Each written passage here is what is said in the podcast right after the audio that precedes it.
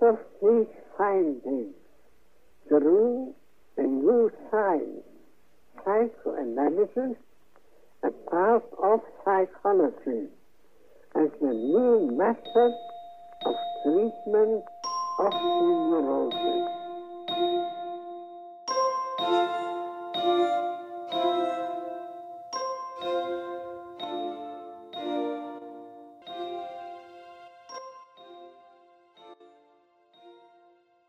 Herkese merhaba. 1 Eylül 2021 tarihli psikanalize giriş konferansları atölyemize hoş geldiniz. Ee, bu haftada geçtiğimiz hafta olduğu gibi 14. konferans olan arzunun doyumu veya arzu giderimi ya da payeldeki haliyle istek doyurma başlıklı konferansı çalışmaya devam edeceğiz. Ee, bildiğiniz üzere geçtiğimiz hafta e, düşler ile ilgili olan Freud'un düşlere ayırdığı tüm konferansların e, değerlendirilebilmesi açısından oldukça kritikti. Çünkü Freud bu konferansa şu soru ile başlamıştı. Tamam, düş işleminden bahsettik, sansürden bahsettik, simgelerden, çocuksu olandan, arkaik olandan bahsettik. Ama arzu doyumu nerede? Bundan bahsetmedik. Her rüyada bunun bulunabileceğinden söyledik, bunun bulunabileceğinden bahsettik, dem vurduk.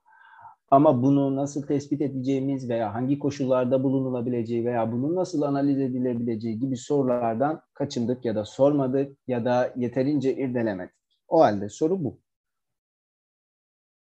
Düş, düş için arzu doyumu nedir? Ve de bu her düş için meselenin arzu olduğu anlamına gelir mi? O zaman kaygıdan müteşekkil olan bir düşü ne yapacağız? Düşlerde duygu durum denen şeyi ne yapacağız?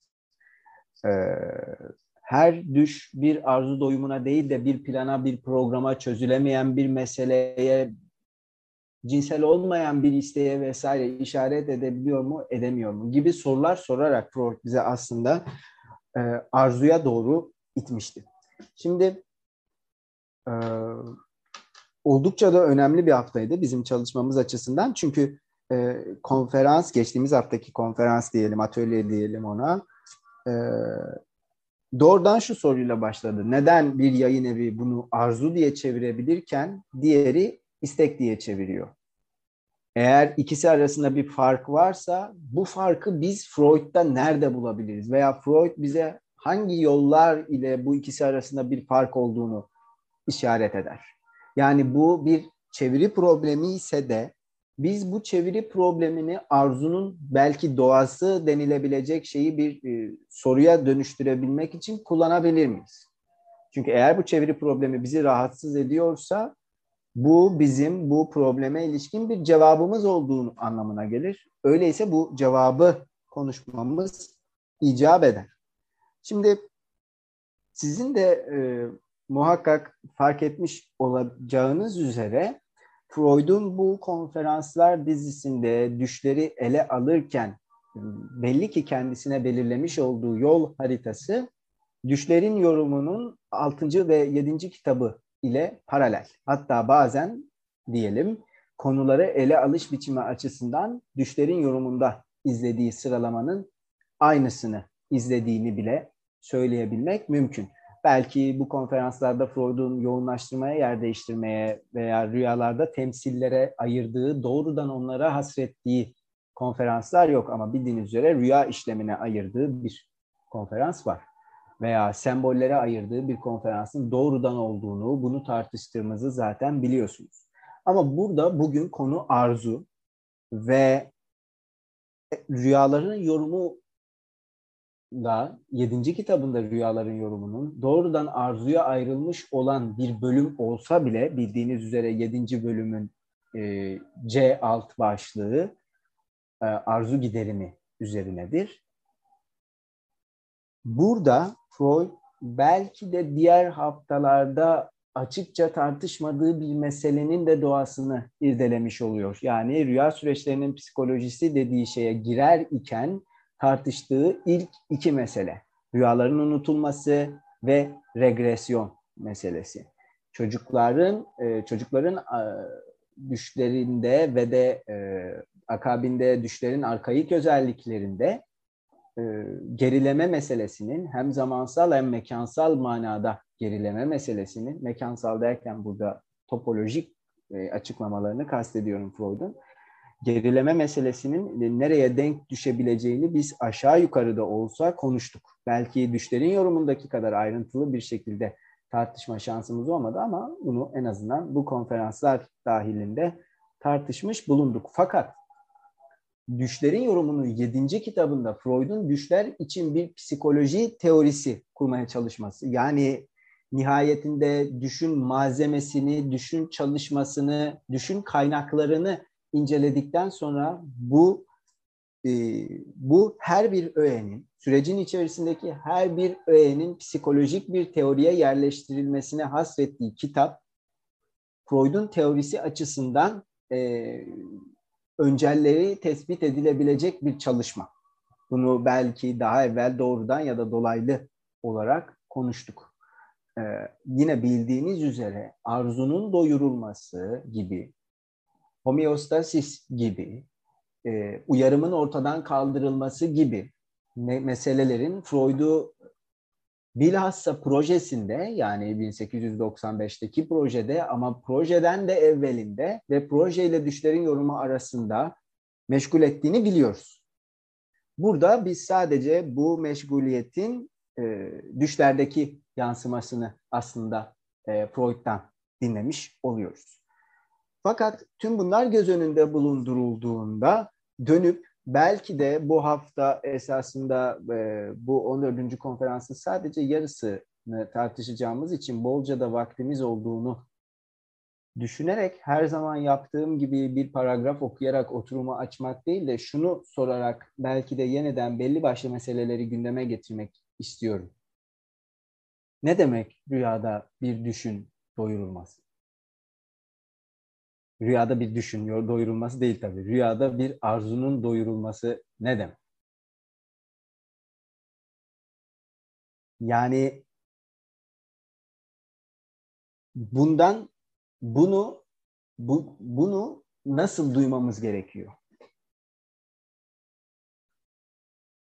Ne ne anlamalıyız? Geçtiğimiz hafta konuştuklarımızın nihayetinde arzu meselesinden örneğin ve onun doyumu meselesinden. Bu bir bu bir e, eyleme sevk eden bir şey mi örneğin? Bir e, duygulanımı uyandırması beklenen bir şey mi? Bu bir gerginliğin ortadan kaldırılması ise hangi yollar ile bu ortadan kaldırma işlemi gerçekleşiyor?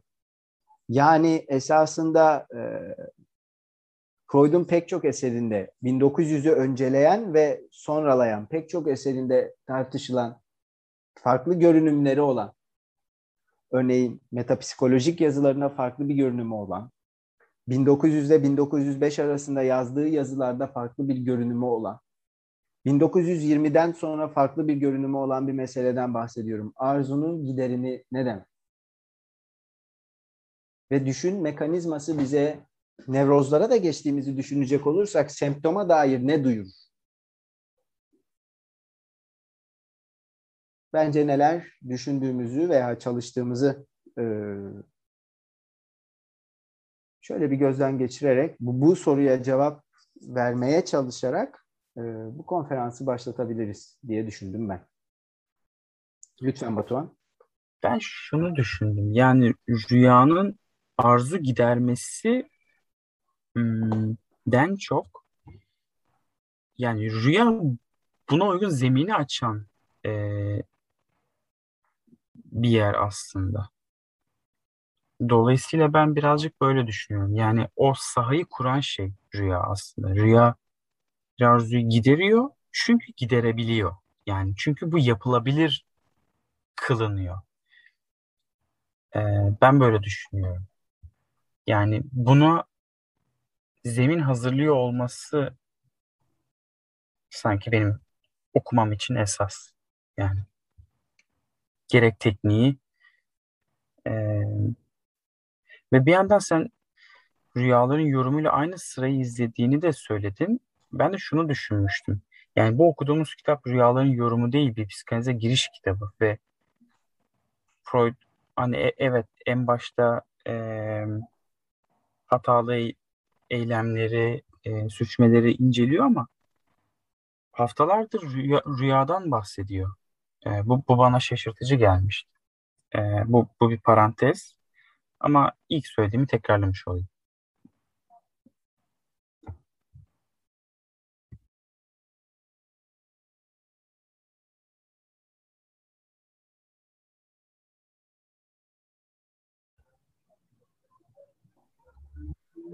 Teşekkürler Batuhan. Fikrini beyan etmek isteyen başka kimse var mı acaba? Merhaba, ben de e, aklıma gelen bir şey söylemek istiyorum. E, ya psikinin rüya görme amacı e, tabii rüyaların yorumu da Freud bahsediyor birazcık. E, birazcık da hani psikik bazı ihtiyaçları gidermek e, gibi e, aklımda kalmış. Ya burada rüyanın arzu giderme konusu yani arzuyu gidermek çok iddialı bir söylem gibi geldi. Hani bunu vekaleten yaptığını düşünebilir miyiz? Hani arzuyu gerçekten e, gideriyor mu yoksa bunu vekaleten şey rahatlatmak amacıyla bir çalıştırdığı arka plandaki bir mekanizma olarak mı acaba rüyayı e, ele almak lazım gibi bir şey e, aklımdaki.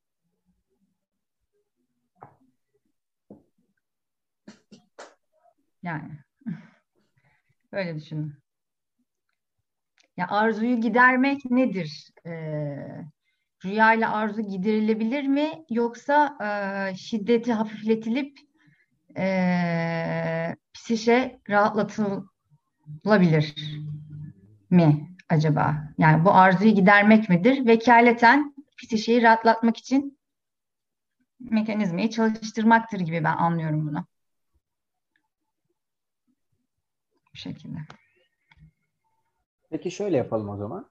Şimdi Freud'un açıklamasının uzandığı yer başka, kullandığı kavram başka. Ee, neredeyse açık bir şekilde arzunun doyumundan bahsediyor. Kullandığı kavram açısından veya tatmininden bahsediyor. Ama tabii ki bu tatmini açıklarken tabii Wunsch arzu için kullandığı şey Wunschfüllferung galiba Almancası. O da arzunu tatmini için kullandığı şey. Bu bölümün de adı o zaten. Almancası yani. Füllerung da olabilir emin değilim. E, Almancam yok çünkü. O zaman dönüp şunu sormak gerekiyor. Diyelim ki vekaleten tatmin ediyor ki bu vekaleten e, bence ziyadesiyle iyi bir tercih zaten kelime açısından. Eğer bu vekaleten yerine getirilen bir iş ise nasıl oluyor bu e, vekalet işi? Bu e, bu bu bu işi nasıl üstlenebiliyor? Aslında sormak istediğim soru bu. Nihayetinde sizin de yorumunuzda anladığım bitiricisi olmadığından bahsediyorsunuz. Yani e, belki işi belli bir noktasında devralan bir çalışma, düş çalışması. Belirli bir süreç için devralan, belirli koşullarda, uygun koşullar altında bu işi devralabilen bir çalışma. Belki rüya çalışması denen şey. Yani onun e, şöyle söyleyelim en azından e, dürtünün sürekliliğinden belirli koşullar altında nasibini alan bir çalışma, payını alan bir çalışma, düş çalışması. Ama vekaletense bu nasıl olacak? Nasıl nasıl alınabilir bu vekalet? Şimdi tabii ki bu, bu bölümün sonlarına doğru da Freud bahsediyor. Daha evvel de bahsetti. E, gündüz gündüz kalıntıları dediğimiz şey var, dürtü var. Bunların arasında bir e, girişimci ve kapitalist şeklinde açıkladığı bir ilişki var Freud'un ki e, birden fazla yerde kullandığına aşinayız. Ama diğer bir yandan düşlerin yorumuna baktığınızda kapitalistin de biraz girişimci, girişimcinin de biraz kapitalist olması gerekiyor diyor. Yani yine aslında başlangıç bir problem haline geliyor orada e, vekalet. Yani soruyu ittirmeye çalıştığım yer biraz şu aslında. E, müsaadenizle elbette bir tartışma ortamı oluşabilmesi açısından. Arzunun giderimi, tatmini, arzunun e, üstlenilmesi, arzunun çalışması gibi e, kavramlar ile konuştuğumuzda temsiliyet meselesini ıskaladığımız müddetçe yeterince psikanalitik bir zemine oturmuyoruz gibi geliyor bana. Hala meselenin e, psikolojik bir boyutundayız gibi hissettiriyor bu. E, mekanizmanın e, temsiliyet ile ilişkisini üstlenmediğimiz zaman ki aslında Freud bize hem semboller meselesinde hem de rüya çalışması haftalarında az ya da çok bu temsiliyet meselesini işaret etti ama bunun üzerinde biraz daha durmaz isek e, nihayetinde rüya çalışması denen şeyi de psikolojize edeceğiz gibi geliyor bana ki bu tehlikeli olabilir. Yani en azından rüyaları bir sonraki hafta artık bitireceğimizi düşünürsek bu konferanslar açısından belki tehlikeli olabilir. Duyduğum açıdan bir şey söyleyebilir miyim? Lütfen. Bu e, istek doyurmayı şu açıdan düşünüyordum her zaman. E, bir dileğin yerine getirilmesi. Ne doyurma, ne istek, ne arzu. Tamamıyla bir e, dilek olarak anlayabileceğimiz bun şu, e, bir yerine getirme hareketi ya da kalıbı diyelim e, olarak hissediyorum. Yani rüya bir kalıp veriyor. Aslında bir form olarak sana e, gösteriliyor. Orada bir dilek yerine getirilmeye çalışılıyor. Burada bir isteğin doyurulması sanki bizim çok farklı açılardan bir arzunun doyurulması ya da bunun bitebilecek sonlu bir eylemmiş gibi e, anlatılması ama bunun öznesinin arzu olması, onun kendini tamamlaması ya da bir isteğin e, kendini tamamlayacak bir hareketi olması dansa bir dileğin ama aynı zamanda nasıl olur da bir dileğin e, kaygı uyandıracak bir halde kendini o forma bürüyebilir kalıp olarak. Aynı zamanda nasıl olur da e, o dilek tam anlamıyla arzu ya da bir şekilde e, isteğin yerine getirilmesi ya da doyurulması şeklinde tamamlanmaz. Tam anlamıyla bir dilek yerine getirilir ama istek doyurulmaz anlamda e, anlıyorum bunu. Evet bir istek yerine getirilmeyebilir. Yani bir rüya tatminle sonuçlanmaz zaten e, diye düşünebiliriz genel olarak da. O anlamda belki bir burada bir fark var. E, rüya isteği yerine getirilmez hatta doyurmaz ama bir dilek kendisini yerine getirebilir kalıp olarak diye duyuyorum. Bilmem anlatabildim mi? Biraz kakafoni oldu ama.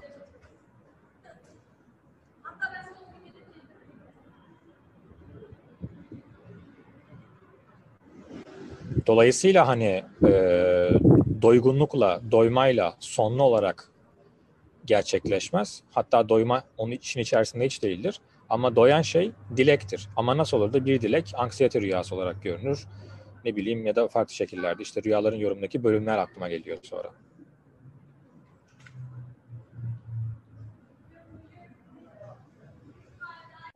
Ben de bir şey ekleyebilir miyim? Lütfen. Ee, buna şu şöyle bir düşünerek başlamak istiyorum. İlk başta bilinç dışı ile rüya mekanizmasının arasındaki ilişkiyi anlamam gerektiğini düşündüm okurken. Ee, bilinç dışının rüyanın finansörü olduğunu söylüyor bir nevi Freud. Baş, e, konunun sonuna doğru kopya vermek zorundayım. Çünkü anlamak için konunun sonunda daha açık oluyor gibi geldi bana. Tabii eğer doğru anladıysam. Bilinç dışının bu finansörlüğüyle gelen o sermaye denen şey rüyada rüya mekanizması da ifade ediliyor. Mekanizmaya dair birçok şeyden bahsettik. Yer değiştirme veya herhangi bir şey. Rüyanın bunu ifade etme tarzına dair dediğin gibi günlük düşünceler veya herhangi bir durum. Bunları kullanarak rüya, gizli düşünce, rü, e, gizli rüya içinde bunu ifade ediyor ve bunu açık rüya düşünceleri olarak ilk başta sunduğunda bize aslında altında bilinç dışının finansörlüğünde oluşturulan gizli rüya düşüncelerinin e, bir yapısı var altında. Orada işleyen bir yapı var. Bu yapının kendisi nevrozların anlaşılmasına neden önemli olur gibi düşünmeye başladım. Rüyada nevrozların kendisinden bahsedilmese bile en azından rüyanın mekanizması içinde bahsedilen niyetin kendisi bilinçli ruhsal mekanizma içinde yine bilinç dışıyla ilişkisi üzerinden düşündüğümüzde bilincin aynı semptomları gösterebileceğini veya bu semptomları farklı bir şekilde nevrozlar bağlamında e, gösterebileceğini anladım. Yani rüya bunu bilinç dışının finansörlüğü dahilinde kendi iç mekanizmasıyla yapılandırıyorken nevrozlar bunu bilinç dışıyla ilişkisi bağlamından düşündüğümde bunu sadece şu an doğaçlama yapıyorum. Nasıl, nevrozlarla ilişkisini anlamaya çalışıyorum açıkçası. Yine nevroz da bilinç dışıyla ilişkisi çerçevesinde nevrozun nasıl oluştuğunu anlayabiliriz gibi geldi. Ama diğer yandan Freud şöyle bir şey söylüyor. O dikkatimi çekti. Bir nevrozun psikanalizini yapmak rüyayı yorumlamaktan daha zor gibi anlatıyor anladım. Çünkü rüyayı çözdüğümüzde o kişinin gizli rüya düşüncelerinin içindeki niyeti çözdüğümüzde elde ettiğimiz şeyin kendisi belki de nevrozdan nevroza çözmeye zorlanacağımız bir mekanizmayı ortaya serimlemiş oluyor. Yani bir psikanalize gittiğimiz zaman ilk rüyamızı anlattığımızda rüyanın gerçekten çözülmesi durumunda elde edilen şeyin kendisi nevroza dair ipucu verebilir gibi geldi.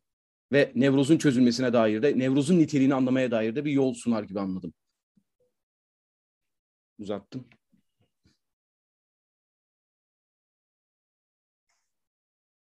Teşekkürler. Yorum yapmak isteyen başka kimse var mı?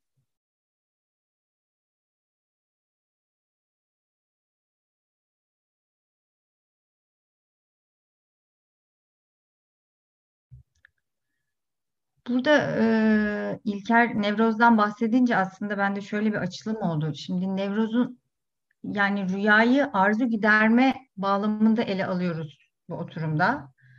E, bu çıkış noktasından hareketle e, ya, rüyanın yani bu işlevi bağlamında ele alındığında nevrozun oluşmasına e, engel teşkil etme e, ihtimalinden bahsedebilir miyiz acaba mesela? Yani onu önleme, önleyici bir araç gibi.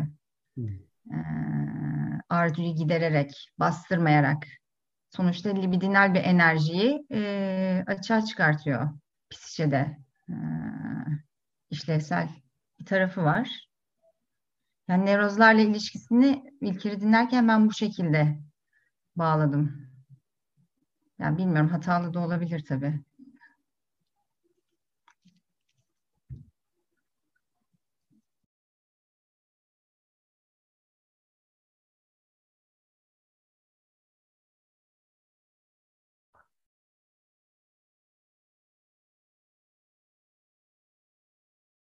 Var mı yorumu olan başka kimse?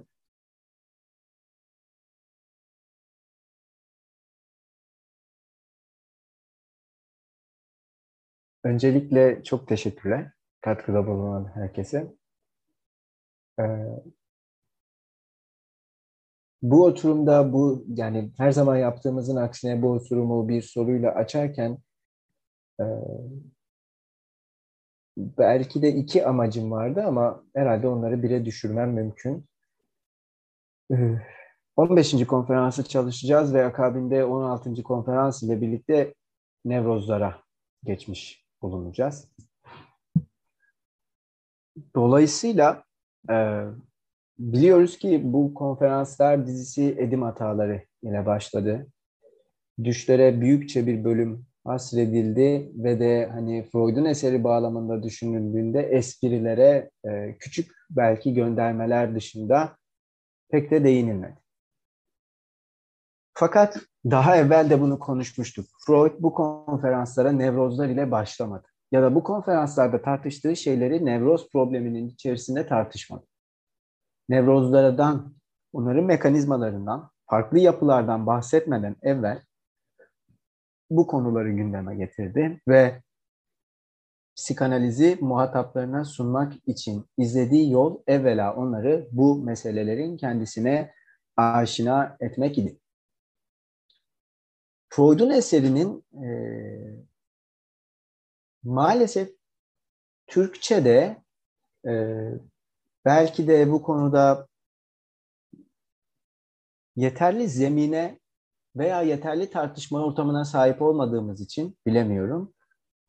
Iskalanması muhtemel bir e, kısmı, parçası diyelim temsiliyet meselesi ve de rüyanın, esprinin nasıl temsil ettiğini, temsiliyetin hangi koşullarda gerçekleştiğini, nasıl bulaştığını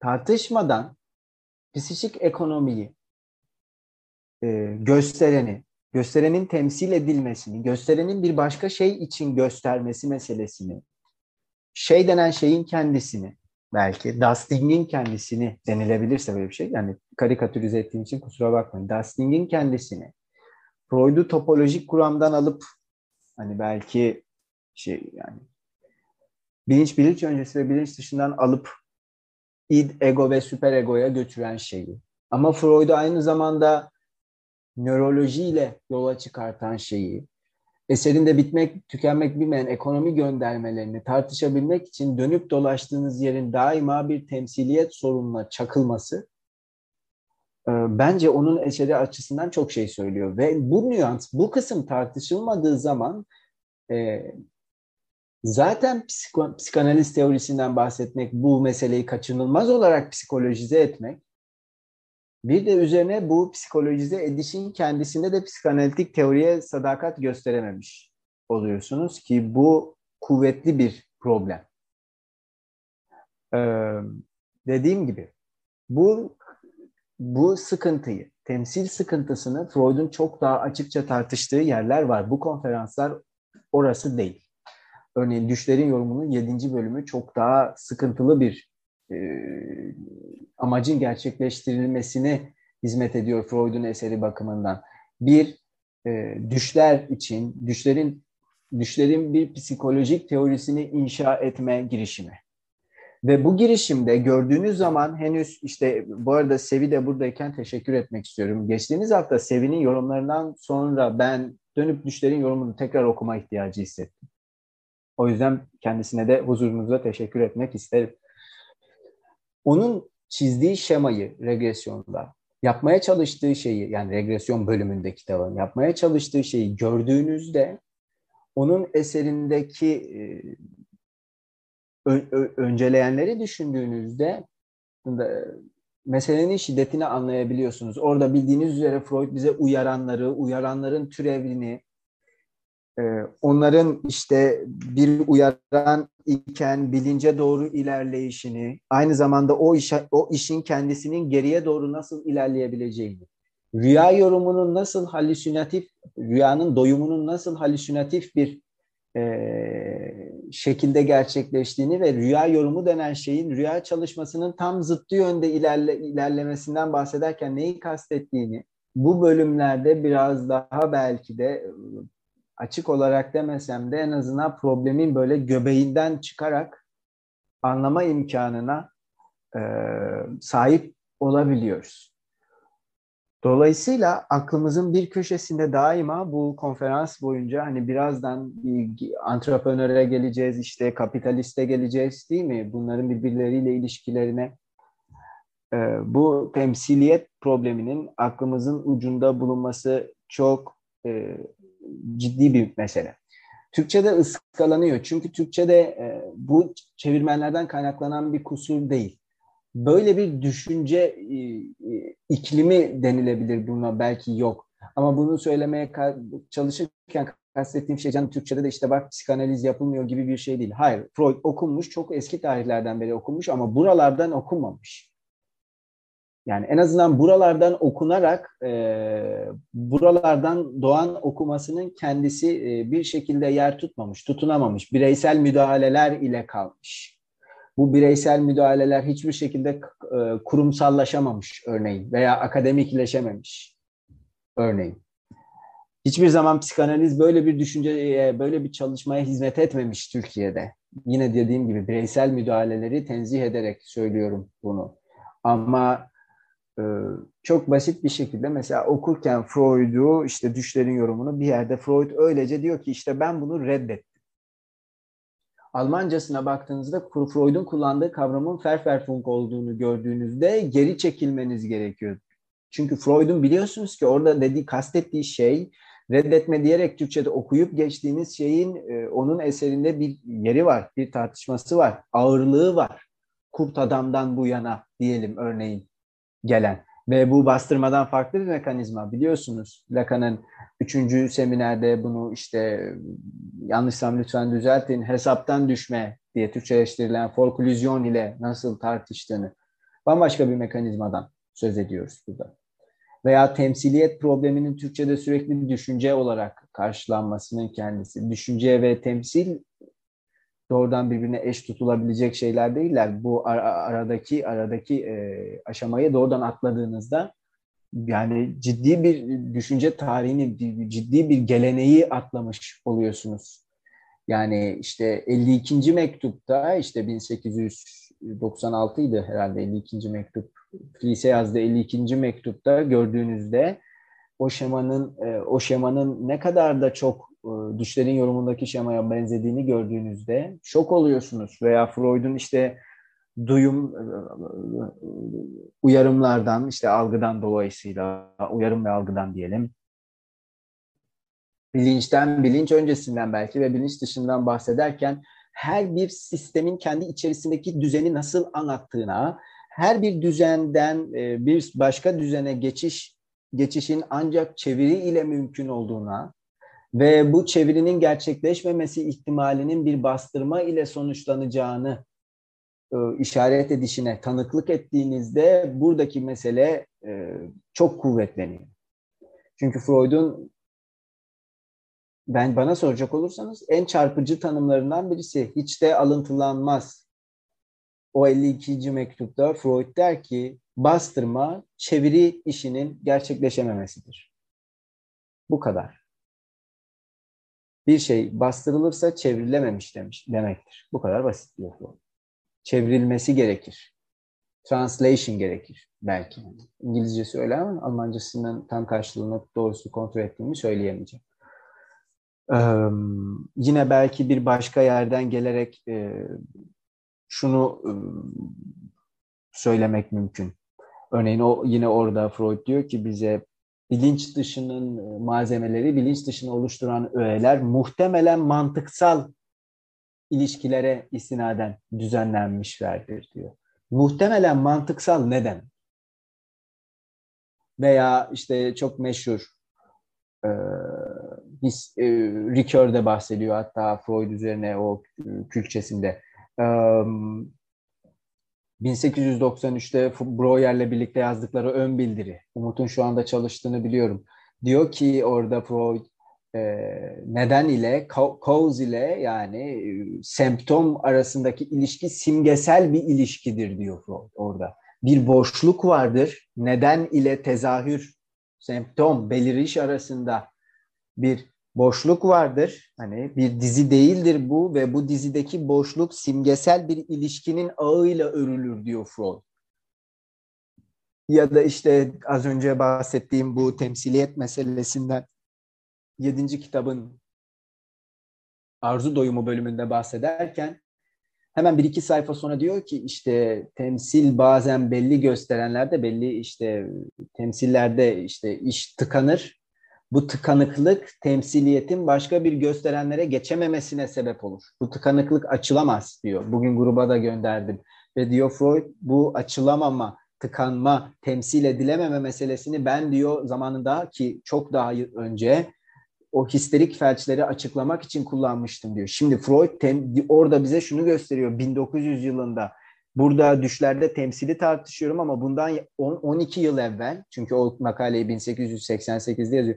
12 yıl evvel ben bir felcin organik olmadığından bahsederken buradaki temsil krizinin e, psişik bir temsil krizi olduğunu öngörmüştüm diyor Freud zaten.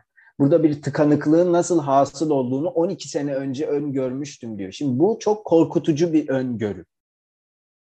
Çünkü niçin korkutucu bir öngörü? Çünkü o makalesinde çok açık bir şekilde Freud diyor ki histerik denen yapı Hatta şöyle söylüyor bakın yapı derken şunu söylüyor. Histerik sinir sistemi diyor Freud. Histerik bir sinir sisteminden bahsediyor. Histerik sinir sistemi anatomi nedir, fizyoloji nedir bilmez. O nasıl söyler ise anatomi odur diyor. Ve şimdi bu histeriğin örneğin şimdi ben bunu yapabilecek e, Lacan çalışmasına sahip değilim ama siz Histeri anatomi nedir bilmez. O ne derse odur ve histeri daima organı ve organın işleyişini popüler anlamıyla anlar dediğinizde histeriğin e, meseleyi nasıl tarihselleştirdiğini durup düşünmeniz gerekiyor. Acaba Freud böyle bir şey mi işaret ediyor? Ne demek kelimenin popüler anlamında anlar histerik bedenini? Kelimenin popüler anlamı ne demek? Yani yaygın anlamı ne demek kelimenin? Dolayısıyla bu hafta çok önemli. Bir hafta arzu doyumu haftası. Geçen hafta bu tartışmaya çeviri problemi üzerinden girdik. Bir krizle girdik ki çok önemliydi ama ben şimdi müsaadenizle meseleyi böyle hani birazdan okumaya devam edeceğim yine sizin müsaadenizle ama temsil krizine doğru ittirmek istiyorum. Çünkü bu yani eğer bu konferanslar hakikaten Freud'un eserine bir girişse bu muhtemel referansları ıskalama hakkımız ya da şansımız yok. Aynı şey elbette e, arzu nedir sorusuna Freud'un verdiği bir e, cevap ile de ilişkili. Hatta gruba da göndermiştim ama e, tekrar okuyayım. Aynı ihtiyaç bir kez daha ortaya çıktığında kurulan bu bağlantı sayesinde ruhsal bir hareket oluşur. Bu hareket algıyı hatırlatan imgenin içini doldurur. Bizzat algıyı tekrar anımsatır yani aslında ilk tatminle ilgili ortamı yeniden üretmek ister. İşte böyle bir duygulanıma arzu diyoruz.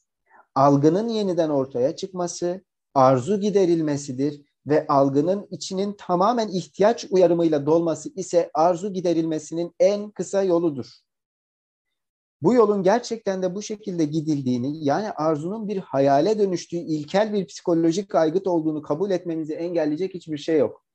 İlkel bir psikolojik aygıt. Burada haftalarca düşün e, e, düşün içeriğinin e, imgelerden müteşekkil yapısını tartıştık ve ego ve itte mesela Freud'un imgeler ile düşünmeyi, sözcükler ile düşünmenin öncesine yerleştirdiğini, bunun daha ilkel bir mekanizma olduğunu vurguladığını e, biliyoruz. Şimdi mesela örneğin buradan nereye gidilebilir? Umut dedi ki neden bazı düşler kaygı verici?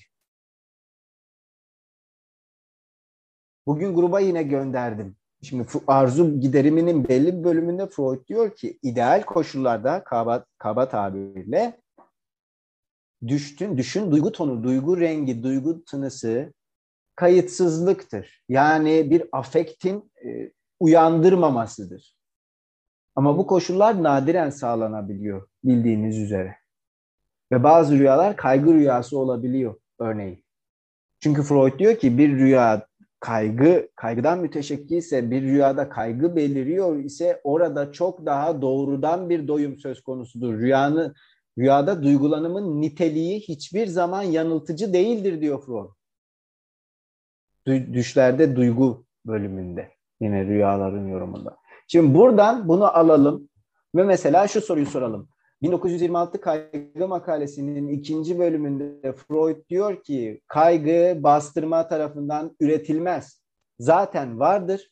Belirli bir imgeye bağlanır, yeniden tezahür eder ve yeniden üretilir diyor. Ama asla bastırma kaygıyı üretemez. 1926. 1895'te diyor ki kaygı psişenin içinde serbestçe dolaşır serbestçe dolaşan bir kaygı kuantumu vardır diyor psişede. Bir şeyin bir duygulanımın serbestçe dolaşması örneğin Batuhan'ın geçtiğimiz hafta yaptığı tekrardan tebrik ederim Batuhan. Sunumda duygu ve düşünce arasındaki mezalyansa ilişkin ne söyleyebilir? Bunlar benim geçen hafta samimiyetimle söylüyorum. Sevi düşlerin yorumundan bahsettikten sonra çalışmak zorunda kaldığım için bir araya getirdiğim notlar.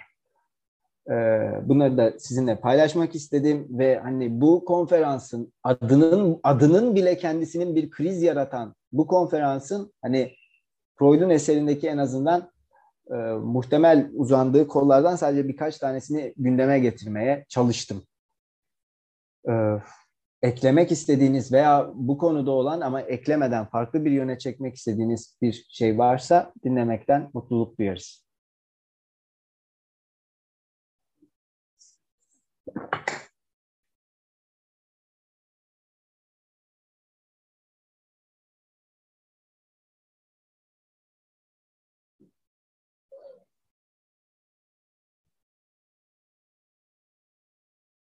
Teşekkür ederim o halde. Sabrınız için de aynı şekilde. Şimdi 272. sayfada kalmıştık ama soru şu hangi paragrafta? Ben onu hatırlamıyorum. Yardımcı olabilecek olan var mı acaba? Bu rüyaların neden çeşitli anlamlara sahip olmadığı sorusuna ilk cevabım eğer ben yanılmıyorsam. Tamam. Teşekkür ederim Batu. Okuyorum o halde. İki paragraf okuyacağım müsaadenizle. Rüyaların neden çeşitli anlamlara sahip olmadığı sorusuna ilk cevabım bildik bir cevaptır. Niye olmadığını bilmiyorum. Olmasına da itirazım yok. Umut Payel'deki sayfayı şöyle bulabilirsin. E, Dora'daki ilk rüyadır ve bir kanıt rüyası şeklinde iki tane dipnot var. Oradan bulabilirsin. Rüyaların neden çeşitli anlamlara sahip olmadığı sorusuna ilk cevabım bildik bir cevaptır. Niye olmadığını bilmiyorum. Olmasına da itirazım yok. Ben söz konusu olduğum sürece böyle olabilir. Rüyalara ilişkin bu geniş ve daha elverişli bakış açısına açısında sadece küçük bir ayrıntı var. Gerçekte öyle olmuyor. İkinci cevabım ise rüyaların çeşitli düşünce ve zihinsel işleyiş biçimlerine karşılık geldiği savının bana yabancı olmadığıdır. Yayımladığım durum tarihçelerinden birinde üç gece arka arkaya gör, bu durum tarihçesi dediği şey olgu öyküsüdür muhtemelen diye düşünmek istiyorum. Yayımladığım olgu öykülerinden birinde üç gece arka arkaya görüldükten sonra bir daha görülmeyen bir rüyadan söz etmiş ve bu davranışı rüyanın bir niyete karşılık geldiği ve niyet gerçekleştiril gerçekleştikten sonra tekrarlanmasına gerek kalmadığı şeklinde açıklamıştı. Editör bize bunun Dora'nın ilk rüyası olduğunu söylüyor. Daha sonra da bir kabule yani itrafa demiş editör karşılık gelen bir rüya yayımlamıştı. Öyleyse kendimle nasıl çelişir ve rüyaların bir arzunun giderilmesinden başka bir şey olmadığını iddia ederim. Bunu yaparım. Çünkü aptalca bir yanlış anlamın, yani rüyayı gizli rüya düşünceleriyle karıştıran ve ilkinin sadece ikincisi için geçerli bir şey olduğunu iddia eden bir yanlış anlamanın rüyalar konusundaki emeklerimizin meyvesini elimizden almasına izin veremem. Bir rüyanın saydığımız her şeyi, bir niyeti, uyarıyı, düşünceyi, hazırlığı, bir sorunu çözme çabasını ve benzerini temsil edebileceği ve bunların yerine geçebileceği doğrudur. Ama dikkatle bakarsanız bütün bunların da sadece rüyaya dönüştürülen gizli rüya düşünceleri için geçerli olduğunu göreceksiniz.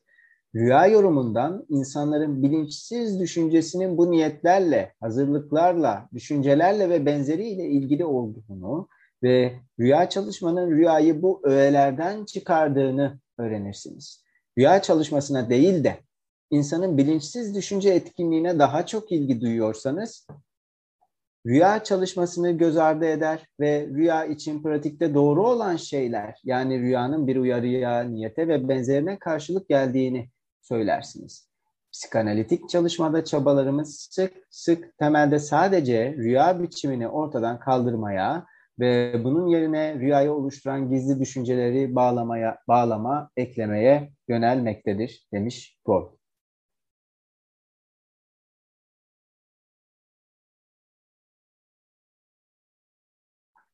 Neler söylemek istersiniz bu iki paragraf hakkında?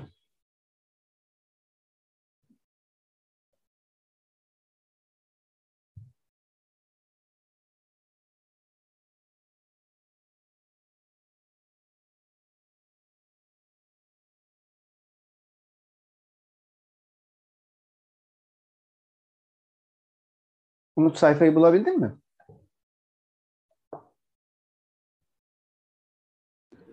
Bulamadım. Tamam, yardımcı olayım. Ee, 228-229.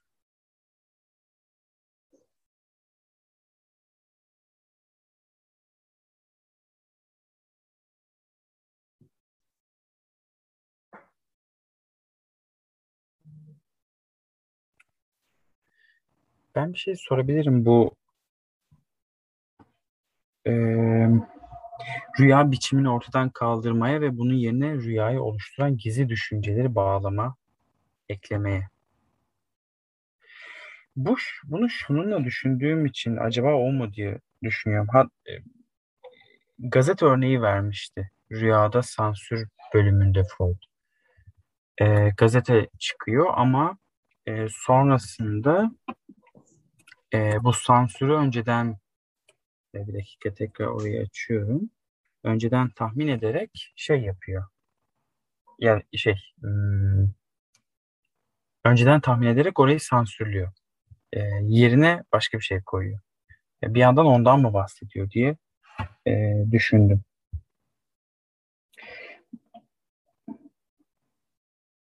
Yani bir basın sansüründen bahsediyordu orada.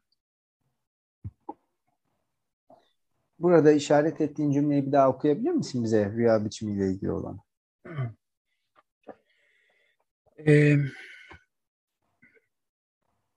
Psikanalitik çalışma psikanalitik çalışmada çabalarımız sık sık temelde sadece rüya biçimini ortadan kaldırmaya ve bunun yerine rüyayı oluşturan gizli düşünceleri bağlama, eklemeye yönelmektedir.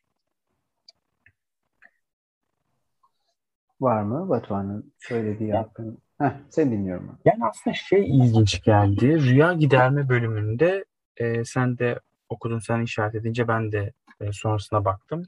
İki gruba ayırıyor. Birincisi doğrudan e, gideriliyor arzu. Bir tanesi dolaylı yoldan gideriliyor. Ama hmm, ne zaman dolaylı yoldan giderildiğine dair de bize bu gazete örneğini vermişti diye aklıma geldi. Yani daha öncesinde haberler çıkıyor ama sonrasında e, diyor ki e, bunun basın sansürünün işçi olduğunu biliyorsunuz. Bu boş yerler yüksek sansür makamlarının hoşuna gitmeyen ve bu, bu nedenle atılan yazıların yerleridir. Bu da acınacak bir durumdur. E, çünkü gazetede en çok ilgi çeken yerlerde bu boş yerlerdir. En güzel parçalar.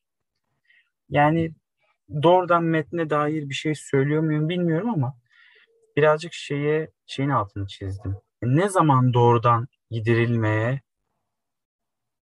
başlamıyor e, arzu. Hatta ötekinin ne düşündüğünü düşünmek diye konuşmuştuk herhalde öncesindeki haftada. Ekleyeceklerim bunlar.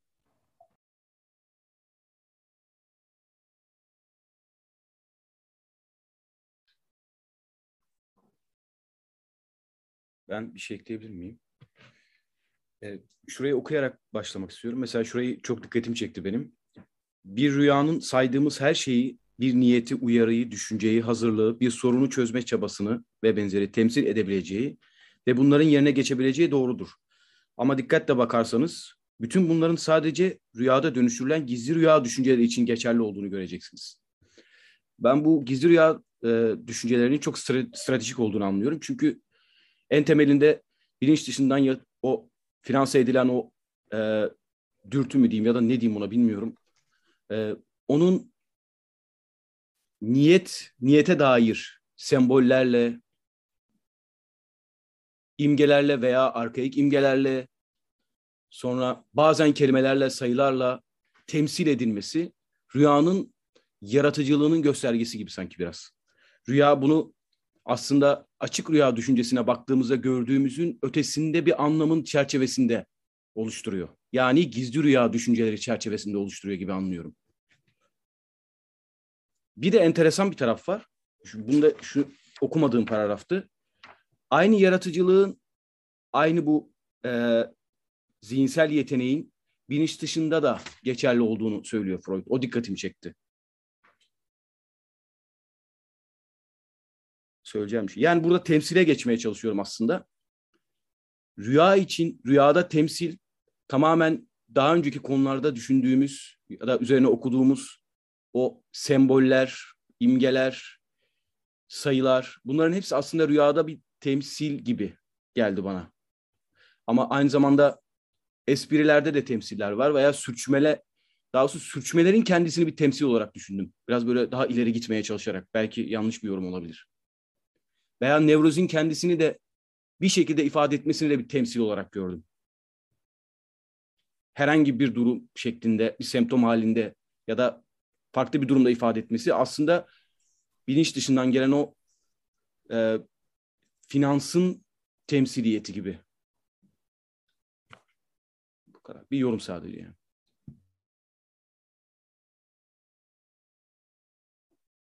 Ben de bir şey ekleyebilir miyim İlker'e? Yani şimdi anladıklarım doğrultusunda. Sesim geliyor mu? Geliyor hocam lütfen. Ee, şimdi e, rüyalar imgelerle temel yani bizim zihnimizde oluşuyorsa imgelerle e, bize görünüyorsa hani rüyalar bize bilinç dışımızdan gelen aslında gündüz e, e, uyanık yaşamda gördüğümüz e, bilinçli halin dışında bilinçli yaşamdan e, bilinç dışına sızan o bastırdığımız kaygılardan, endişelerden e, bir şekilde arınıp, sızıp yani o senin de dediğin gibi e, e, nedenle semptom arasında tezahür eden o sızıntı tam da orada doyum ben oradan hani rüyanın bir yerde doyum olabileceği e, fikrini kafamda canlandırdım. Yani tam da o aralıkta e, niyetle yani niyet e, işte o imgelerden oluşan e, uyarım bize e, geri döndüğünü e, bir şekilde e, o görsel imgelerle tamamen o semptomların bize bastır gün bilinçli yaşamdan bastırarak e, bize geri döndüğünü düşünüyorum. Bilmiyorum. E, kendi, yani sizin bu söylediği İlker'in özellikle Şahin çok güzel bir yorum yaptı. Onun üzerinden yani böyle bir yoruma e, şey yaptım. Evrildim diyeyim. Bir şekilde.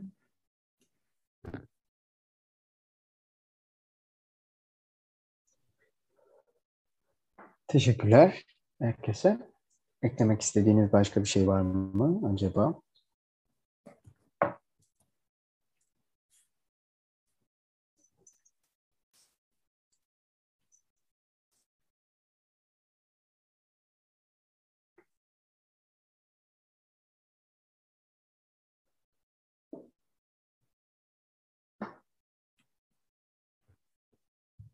Pekala, teşekkürler. Ee, benim bir ricam var. Batuhan, ben senden yorumunu tekrarlamanı istiyorum senin için uygunsa. Çünkü ben anlayabildiğimi düşünmüyorum. Neyi işaret etmeye çalıştığını. Ya görüşürüz Umut. Biz teşekkür ederiz. Kendine iyi bak. Ve de hani bahsettiğin yerler önemli olduğundan kendi adıma anlamaktan geçilmesini istemedim en azından. Benim için tekrarlarsan çok sevinirim. Ee, şunu düşündüm aslında bir arzu giderme ağırlık merkezi. Yani hem bölümün hem rüyalar hakkında konuşurken e, yani rüyayı başlatan da bir arzu olduğunu söyledi Freud öncesinde şeyi Hı-hı. düşündüm. Yani rüyada bu arzu ne zaman dolaylı yoldan gideriliyor? Ee, ya da 1, 2, 3, 4, 5. Buyurun. Ses 1, 2, 3. Evet. Arda sesin geliyor ama sen Batuhan duyabiliyor musun? Hı. Tamam. Ne zaman dolaylı yoldan gideriliyor diye düşündüm ve ardından aslında şey arzu giderme metninin hemen iki gruba ayırıyor Freud. Bir tanesi hı hı. tanınmaz bir kılığa sokuluyor. Ne, ne zaman tanınmaz ve neden tanınmaz bir kılığa sokuluyor dediğimde rüyalarda sansür e, bölümüne tekrardan döndüm ve o gazete örneğine e, geldim. Aslında biraz ondan bahsettim. E, Anladım. Teşekkür yani, ederim ben kendi adıma. Yani gazete örneğinde şöyle düşündüm. E, psikanalitik çalışmada çabalarımız sık sık temelde sadece rüya biçimini ortadan kaldırmaya ve bunun yerine rüyayı oluşturan gizli düşünceleri bağlama eklemeye yönelmektedir. Yani sanki o gazeteyi terse çevirme gibi. gazeteyi sökme gibi. Hani bir sürü dikkatsizce başka terim kullanabilirim ama birazcık o gazete üzerinde işlem yapmak gibi, e, çevir, terse çeviri yapmak gibi düşündüm.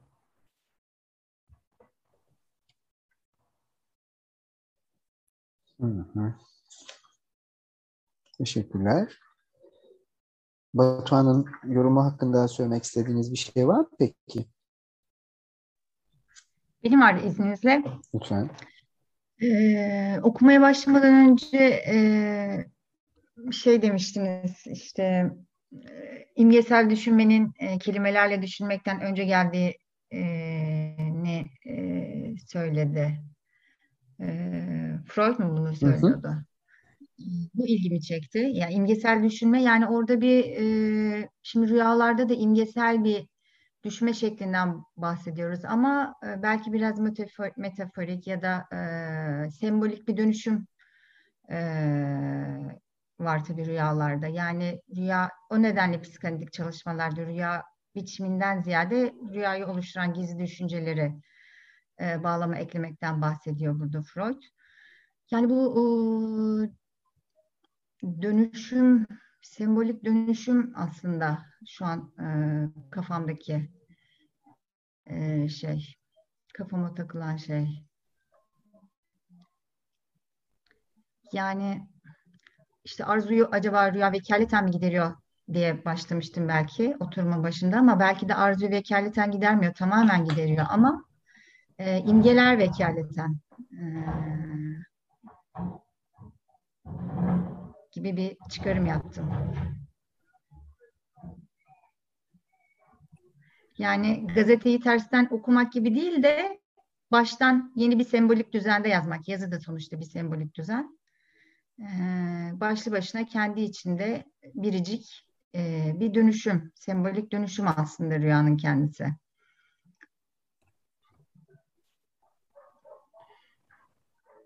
Bir şey ekleyebilir miyim ben? Yani gazete alıntısını biraz şuradan da düşündüm. İlk bir yaratıcılık dedi ve imgeden bahsettik. Ee, ileriye işaret edeceğim. Bu sermayeyi nasıl kullandığını e, karar vermek girişimciye yani günün kalıntılarına düşer diyor. Yani günün kalıntılarının gazeteyle bir ilişkisi olduğunu düşünüyorum. Ve günün kalıntıları çok yaratıcı da gelmiyor aslında bana. Yani bir gün önce de olup bitenin kılığına giriyor. Yani ben öyle karikatürize ettim okurken. Ve imgeler olması şaşırtıcı da gelmiyor aslında. Hani en başından beri çeşitli şekillerde Freud söylüyor ve dilde de öyle değil mi? Yani bu gece bir rüya kokladım ya da Aa, bu, bu gece bir rüya duydum demeyiz. Gö- görürüz yani rüyayı.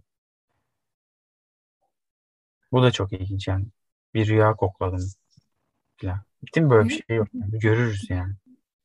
Batuhan rüyayı görür müyüz yoksa rüya bize görünür mü?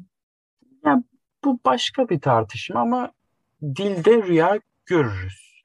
Ha, rüya evet. bize yani rüya görülür yani gören de biziz yani eğip bükersek öyle de diyebiliriz bence ama görüyoruz yani işte. Yani.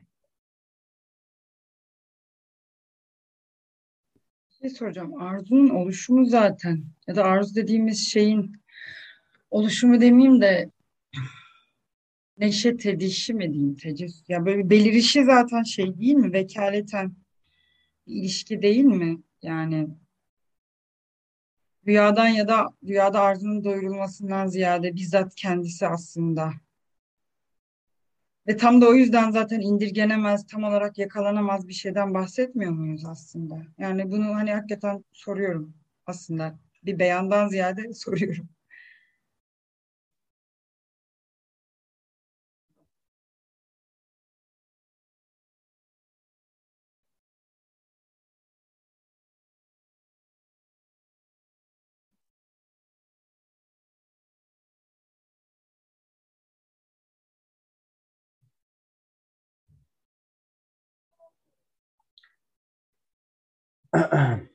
Var mı yorumu olan?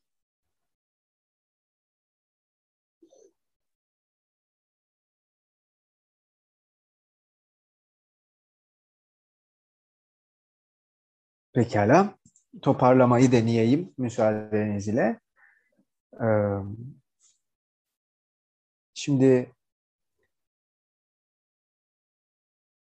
hangisinden hangi yorum ile başlamak gerektiği konusunda şüpheliyim ama hmm, yani hangisini seçersem e, o da diğerlerini e, tartışmaya açacak o yüzden.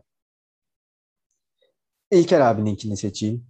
Çünkü onun okuduğu yerin ben de altını çizmiştim. Dolayısıyla bu iyi bir seçim olur diye düşünüyorum. Şimdi çünkü bir düşün diyor Freud az önce saydığımız şeyleri yani niyeti, uyarımı, düşünceyi, hazırlığı, sorun çözme girişimini vesaire temsil edebileceğini, onun yerine geçebileceğini söylemek çok doğrudur. Şimdi bu çok net bir ifade. Bir düş Freud'a öncelikle şu soru soruluyor. Bir düş arzudan ibaret olmak zorunda değildir. Bakın diyorlar Freud'a. Bir düş e, uyarıyla da ilgili olabilir, hazırlıkla da ilgili olabilir, sorun çözmekle de ilgili olabilir vesaire. Arzu meselesi olmak zorunda değildir şeklinde bir, soru soruluyor Freud'a ve onun cevaplarken izlediği yol şu. Doğru, bir düş bunları temsil edebilir. Şimdi öyle ise yani her şeyin rüyada arzu ile ilgili olmadığının yönelik bir eleştirinin cevabını Freud evet düş bunları da temsil edebilir şeklinde cevaplıyor ise o zaman işte tam olarak burada Ezgi'nin e, rüyanın oluşumu ya da neşeti dediği şeyi e, geri dönüp şunu sormak gerekiyor. Demek ki arzu denen şey e, Freud için psişik olarak temsiliyeti mümkün kılan şey. Yani ancak arzunun e, döndürdüğü bir mekanizma çerçevesinde mümkün olan bir temsiliyetten bahsedebiliyoruz. Bu koşullar altında. Dolayısıyla mesele arzunun tüm bunlardan önce gelmesi ya da gelmemesi ya da arzunun ilk köken, orijin olup olmaması meselesi değil de arzunun temsiliyet imkanını açan bir şey olması. Yani bir başka ifadeyle aslında nedenselliğin o boşluğunda diyelim simgesel olarak e, simgesel olarak ağlar ören mekanizmayı dürten şeyin arzu olması hadisesi. Diğer bir yandan Tuğba Hanım da e, imge meselesinin ilgini, ilgisini çektiğini söyledi ki bu da çok önemli. Çünkü Freud'un regresyonu nasıl anladığı açısından çok önemli. Buradan da e, yeniden İlker abiye dönebiliriz. O da çünkü bize sembollerden bahsetmişti değil mi? Rüyanın daha doğru bir ifadeyle simgeleri kullandığından bahsetmişti. Benim e, çok e, sevdiğim bir ifadesi olduğu Paul Ricoeur'ün geçen hafta şey diyor. E, Freud'dan mı alıntılıyor doğrudan kendisini emin değilim kusura bakmayın lütfen. Ama şöyle söylüyor. Bir rüya elbette ki simgeleri kullanabilir. E, elbette ki bir tırnak içerisinde söylüyorum bir kolektif mirastan faydalanabilir. Ama mes bir rüya simgeleri kullanarak kolektif olandan faydalanarak yalnızca bir kestirme yol izler. Yani aslında e, uğraşması gereken işi bir nebze olsun azaltır. Ama nihayetinde bu simgenin kendisi rüyanın yorumunu kolaylaştıracak ya da zorlaştıracak bir şey olarak ele alınmamalıdır.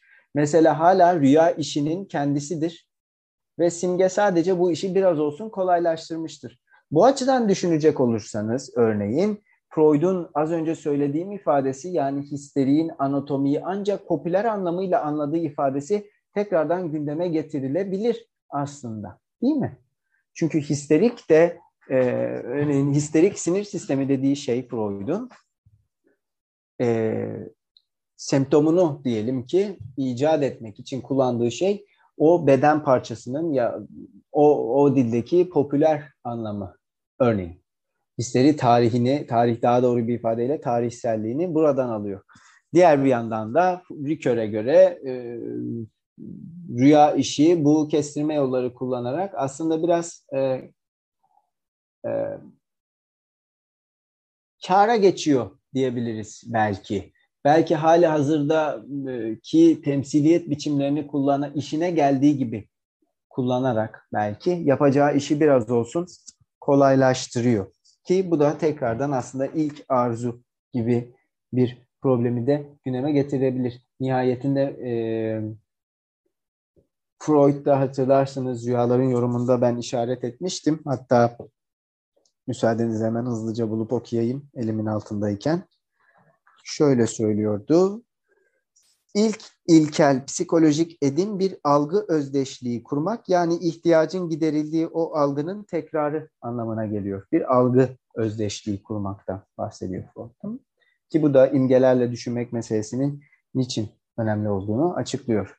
Sanırım tüm bu yorumları bu şekilde e, bir toparlamam mümkün olabilir. Siz e, yorumların sahipleri de uygun görürse.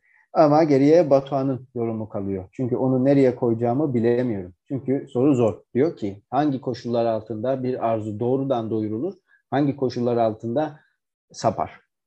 Öncelikle şu var. Bu okuduğu cümleyi şununla duymak mümkün. Freud diyor ki bu konferansta e, düşten bahsederken biz düş çalışmasından bahsediyoruz. Bunun lamicimi yok. Bizim kastettiğimiz şey düşün görünür içeriği falan değil. Ben düş dediğimde mesela düşün çalışmasına ilişkin. Burada laf salatası yapmayın. Açık açık. Bunu söylüyor. Tamam. Peki. Bu işin sadece ilk kısmı. Şimdi Batuhan senin işaret ettiğin bölümünde rüyaların yorumunun ki orada işte afekt de önemli bir tartışma konusudur. Yanlış hatırlamıyorsam Freud tıpkı bu konferanslarda yaptığı gibi orada da şunu yapıyor. Çocuğun arzusu ve yetişkinin arzusu arasında bir ayrıma gidiyor. Ve çocuğun arzusunun çok daha kuvvetli olduğundan dolayısıyla aradığı doyumun çok daha doğrudan olduğundan ama yetişkinin arzusunun ki yine senin e, geçtiğimiz haftaki konuşmana atıfla söylüyorum. Yetişkinin arzusunun eğitim tarafından şekillendirildiğinden dolayısıyla çocuğunki kadar doğrudan ve kuvvetli olmayıp sapmaları kendi lehine kullanan veya saparak kendisine bir doyum arayan doğrudan bir doyumun tehlikesine girişmeyen bir arzu olduğundan bahsediyor. Şimdi öncelikle doğrudan ve dolaylı olarak tatmin arasında Freud için çocuk ve yetişkin arasında böyle bir ayrım olduğunu en azından ben senin işaret ettiğin bölümde en azından böyle bir ayrım olduğunu az ya da çok hatırlıyorum. Bilemiyorum doğru mu hatırlıyorum. Şimdi ikinci mesele şu. A ve B olarak ayırıyor orada. A şu. Rüya çalışması bütün kötü düşüncelerin yerine karşıtlarını koymayı başarır ve bu düşüncelerle ilgili tatsız duyguları bastırır. Bu durumda saf bir tatmin rüyası elle tutulur bir arzu giderilmesi oluşur diyor. Tamam. Saf bir tatmin rüyası. Bakın Freud'un saf bir tatmin rüyası dediği şey de fark ettiyseniz ilk meselemiz şu. Afekt yok. Hiçbir şekilde afekt tarafından rahatsız edilmemesi gereken bir rüya ürünü, ürün olarak rüyadan bahsediyor Freud bize. Bu açık. Çünkü B'ye geldiğinizde daha net. Kötü düşünceler az çok değişmiş olarak ama hala tanınır vaziyette görünür bu, kısım, bu sefer ve rüya içeriğine girer. Bu olasılık arzu kuramı ile ilgili kuşkular yarattığı için ki bu kuşkuları bu konferansın başında tartışıyor Freud.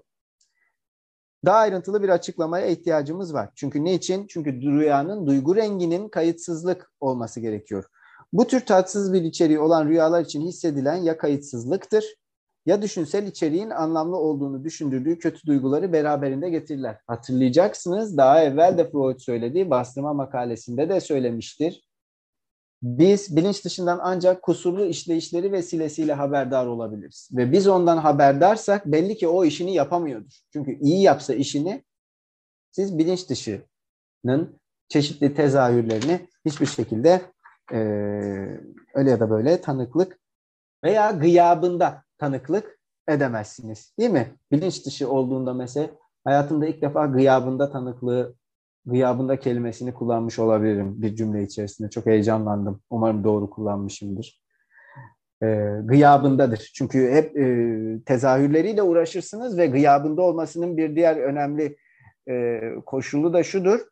E, ki Freud bunu bastırım bilinç dışı makalesinde söyler. Siz bilinç dışının ürünleriyle gıyabında onların ya bilinç o, o ürünler vesilesiyle onların gıyabında bilinç dışı hakkında konuştuğunuz zaman onu konuşarak çoktan o orada açılan boşluğun üstünü örtersiniz. Bilinç dışı kendisi hakkında konuşmayı böyle imkansız kılar der Freud. Hatta bilinç dışı makalesinde bilinç dışının kanıtlarından bahsederken der ki onlardan temas noktalarıyla haberdar oluruz ama bu sözel bir tartışmanın konusu edilebilecek bir şey değildir der. Ben tezimde bunu tartışmıştım. Ne demek yani? Sözel bir tartışmanın konusu değilse bu hakkında tartışılamaz olduğu anlamına mı gelir? Tartışılabilirse hangi koşullarda tartışılabilir? Bir şey nasıl sözel bir tartışmanın konusu edilemez? Neyse velhasıl bu, konferansın daha önceki sayfalarında Freud şöyle söylüyor. Bir kaygı düşüğü sıklıkla bir isteğin kuşkusuz kabul edilebilir bir isteğin reddedilen, de isteğin değil reddedilen bir isteğin kılık değiştirmemiş bir doyurulmasıdır. Şimdi mesele şuna döndü. Batuhan doğrudan ve dolaylı tatmin diye bir şeyden bahsetti ki bu zaten başlı başına karmaşık bir soru. Niçin? Çünkü Tuğba Hanım'ın durumun başında sorduğu soru için dünyanın giderilmesi ne demek? Öyleyse doğrudan tatmin ne demek? İkincisi afekt meselesi için içerisine giriyor. Çünkü Freud'un kendisi de kabul edilemez olan bir isteğin tatmini söz konusu olduğunda kaygı ortaya çıkacaktır diyor. Şimdi çok uzatmak istemiyorum ama Batuhan'ın sorusu için yine bir kez daha ki Batuhan'ın konuşması da oraya gitmişti. 1926 kaygı metni önemli. Çünkü o metinde kaygı bir işaret, bir sinyal olarak ortaya çıkıyor Freud'da ve diğer tüm afektlerden farklı bir yapısı var. Huzursuzluk verici olan şey bir kaygı olarak duyumsanmak zorunda olan olmayabilirdi. Değil mi? Farklı bir afektten bahsediyor olabilirdik. Ama Freud'un çok açık bir şekilde nesnesiz olduğunu, dolayısıyla serbestçe dolaştığını söylediği, hatta bunun altını çizdiği bir duygulanımdan bahsediyoruz. Hatta 1926 kaygı makalesinde Freud bazen, yanlışsam lütfen düzeltin, yanlış olabilirim. E, halüsinasyon da olabilir bu. E, ama Freud bazen hoşnutsuzluk yani un, unlus ve kaygıyı eş anlamlılarmış gibi kullanır. O makalede. Nasıl olup da kaygı, hoşnutsuzluğa eş anlamlı olabilir? Veya nesnesiz olan bir afektin, nesnesiz olan bir afekt işaret edebilme kabiliyetini nasıl alır? Kastrasyon kaygısı diye bir şey var değil mi? Endişeli bir bekleyiş diyor Freud. Kaygının ilk semptomu budur. Böyle 1895 makalesi gerçekten bir psikiyatri makalesi gibi başlıyor. Semptomlarını sıralıyor böyle, böyle sürü sürü. Endişeli bekleyiş. Ee, bu şekilde e, bahisi açılan konuları e, bir araya getirmeye çalıştım. Bilemiyorum oldu mu? Ben bir şey soracağım. Hani hal halüsinatif dedin ya. Yani böyle demesek de sanki önceki bölümlerde bilinç dışı olanın çocuksu ya da çocukluğa ait olduğunu söylemişti Freud. Hı hı. Yani bir çocuk için mış gibi yapmak ve yapmak arasında çok az fark var. Yani bunu herhangi bir metne referans vermeden söylüyorum. Dolayısıyla ben burada arardım e, bu doyumu dair meseleyi meyve yiyemeyen çocuğun rüyasında yediğini, göle gidemeyen çocuğun rüyasında gittiğini söylüyor. Ve bunun yani e, benim aklım oradan e, bu yolu kullanarak işliyor açıkçası. Halüsinatif dediğin şeyi. E, çünkü bilinç dışı olan çocuksu yapısına dair e, bir sürü referans var ama bunları ekleyebilirim. Ben de Batuhan'ın söylediğine bir şey ekleyebilir miyim? Ee, Batuhan'ın söylediği şey aynı şeyleri konuşuyorum gibi gelecek ama aynı düşüncenin etrafında ilerliyoruz gibi geliyor bana. Mesela çocuk rüyalarında arzunun doğrudan doyumunu düşündüğümde çocukların gizli rüya düşünceleri yoktu. Ne vardı? Direkt rüyanın kendisi arzunun doyumunu ifade ediyordu. Ama yetişkin oldukça gizli rüya düşünceleri arzuyu doyurmanın yolunu arıyor gibi. Ama çocuklarda böyle bir şey yok. Çocuklar direkt yani bir çocuğun rüyasına baktığımız zaman gizli rüya düşüncelerini aramıyoruz. Ya da bir sembolün, simgenin, imgenin ne ifade ettiğinin niyetini aramanın peşinde değiliz. Sadece rüyada ne anlatılmışsa, çilek yemek istiyorsa, rüyasında çilek yiyorsa orada direkt görünen şey neyse onu görüyoruz gibi. Doğrudan arzusunu doyuruyor rüya Bir şey daha söyleyecektim ama unuttum. Neyse tamam. Ben ekleyeyim belki aklına gelir sonra. Ve başka bir referans olacak ama Winnicott şeyi soruyor oyunda. Yani Tuğba'nın sorduğu sorunun aslında sorulmaması gerektiğini söylüyor. Yani bir çocuğa sen o çileyi rüyanda mı yedin, gerçekte mi yedin diye soruyorsanız bu sorulmaması gereken bir sorudur. Yani çocuk yer onu. Gerçek ya da yalan. Yani bu şeye benziyor. Bir çocuğun oyuncağına adı Mehmet diyelim. Bu oyuncak demek gibi oluyor. Ee, biraz açarak farklı örnekle söylemiş olayım dedim. Şey aklıma geldi hemen tamamlayayım hızlı bir şekilde. Sanki burada egonun devreye girdiğini düşünmeye başladım. Çocukta egonun oluşması ne aşamada tam bilmiyorum. Ego kelimesini de kullanıyorum ama hani bayağı uzun zaman oldu. Bunun ne ifade ettiğini tam olarak anlamam. Ya da anlıyor muyum hala onu da bilmiyorum. Egonun gelişmesiyle birlikte finanse edilen dürtünün kendisinin artık dolaylı yolları kullanması gerekiyor. Ama çocukta böyle bir dolaylı yol kullanımı yok gibi. En azından bilince gelenin direkt bilinçte ifade, rüyada ifade edilmesi çok basit oluyor. Ama bir yetişkin için hatta ego süper ego bile diyebilirim buna biraz belki klişe olacak ama hala uyanık olması rüyada ya da o arzuyu ifade etmesini engelleyen kaygının nedeni olan şeyi ifade ediyor gibi. Egonun kendisinin bunu sağladığını biraz düşündüm açıkçası. Çocukta bu kaygıdan öte direkt arzuyu doğurmak varken yetişkinde arzunun doyumunun doyumuyla uğraşılmasının kaygı yaratması gibi sanki. Bir yorum sadece. Ben de bir şey söylemek istiyorum. Çocuk rüyaları ile ilgili e, ya e, Batuhan ya da e, Şahin Ateş söyledi.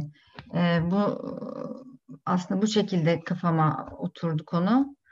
E, yani çocuk ve yetişkin arasındaki farkın yetişkin yaşlara doğru ilerledikçe sembolik düzene daha çok girerek e, kendimizi baskı altına almamız, işte bastırma ediminin daha fazla üstümüzde etkili olması ama çocuğun e, verilen örneği unuttum. Yani yani koşmak istediğini rüyasında koşarak görmesi ama bizim koşmak istediğimizi rüyamızda e, dönüştürerek e, görmemiz. Çünkü hala orada bilinç bence e, kendini gösteriyor rüyada bile ve onu e, birebir çocuk gibi yaşayamıyoruz rüyamızda dahi.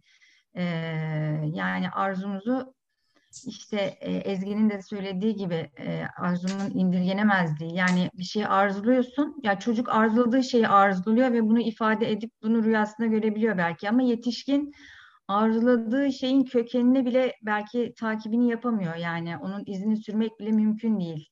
E, niye arzuladığını anlaman e, bile başlı başına bir sorunsal ki bunu rüyaya aktardığın zaman bir sürü kayıp var. E,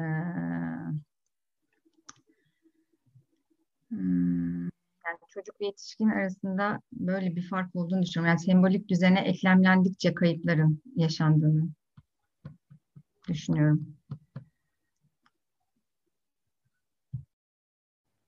Benim İlker ve Tuğba'nın söylediklerinden aklıma yine çocuk suçluluğu meselesi geliyor da.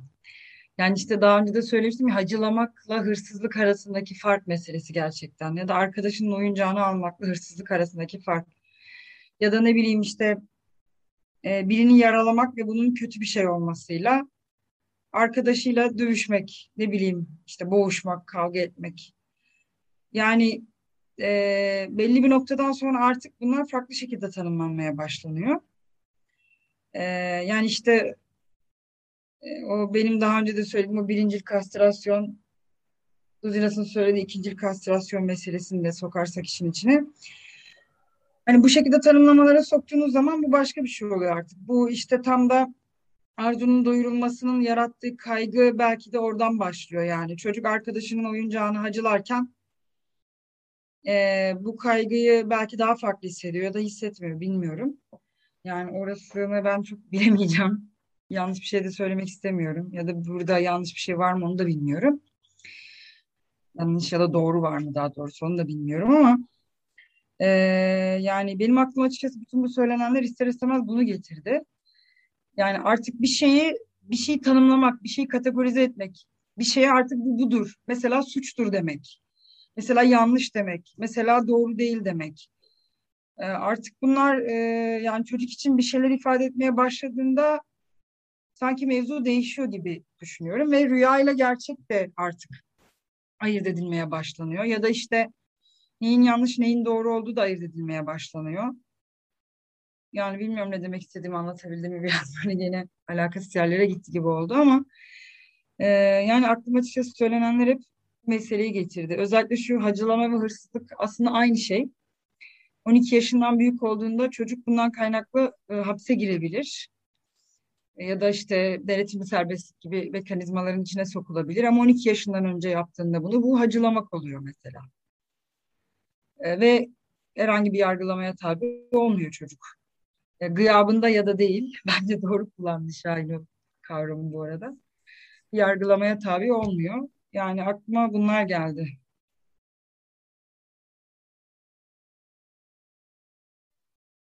Şey, e, benim de merak ettiğim bir konu var burada aslında arzu meselesiyle de dair. Geçen hafta da ben sormuştum bu soruyu. Lacan arzu bir savunmadır diyor mesela. Ben yani arzu niye bir savunma olsun ki diye düşünmek lazım aslında. Yani Lacan bunu niye söylüyor acaba? Arzu bir savunmadır. Neye karşı bir savunmadır? Yani düşündüğüm zaman sanki arzu doyuma karşı bir savunmadır gibi geliyor bana. Yani arzunun doyurulamamasıyla ilgili bir mesele var, var gibi burada sanki. Aklıma şöyle bir örnek geliyor. Mesela geçtiğimiz haftalarda Freud'un bahsettiği bir örnek vardı. Bu direnç meselesiyle ilgiliydi. İşte çocuk avcunu kapatır, vermek istemez diyordu Freud. Sanki avcunda bir şey varmış gibi. Halbuki avcunda bir şey yoktur belki, belki de ama ver, vermek istemez onu. Yani burada mesela Urfer Drankunk'la da ilgili bir mesele var gibi geliyor bana. Tabii ki de şu an daha acemiyim de bu konularda. Yani arzu meselesi buradan baktım ben yani şu an.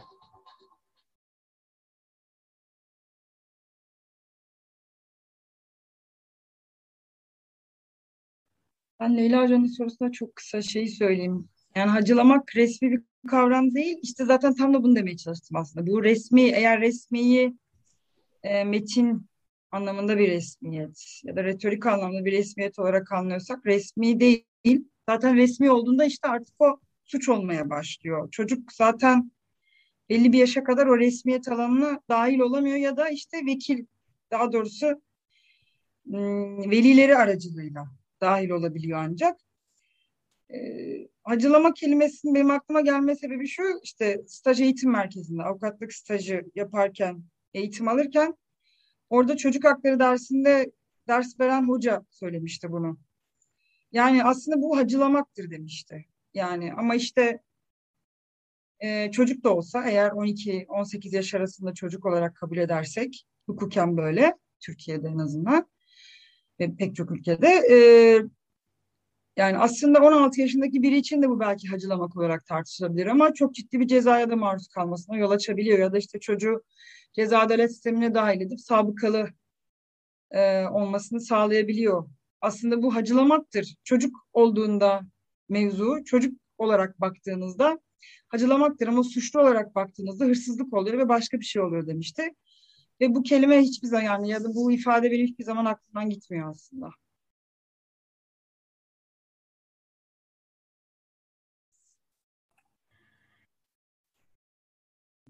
Bir şey ekleyebilir miyim? Ee, Arda'nın sorusu şey gibi geldi. Yani yani Lacan'ın ne dediğini bilmiyorum.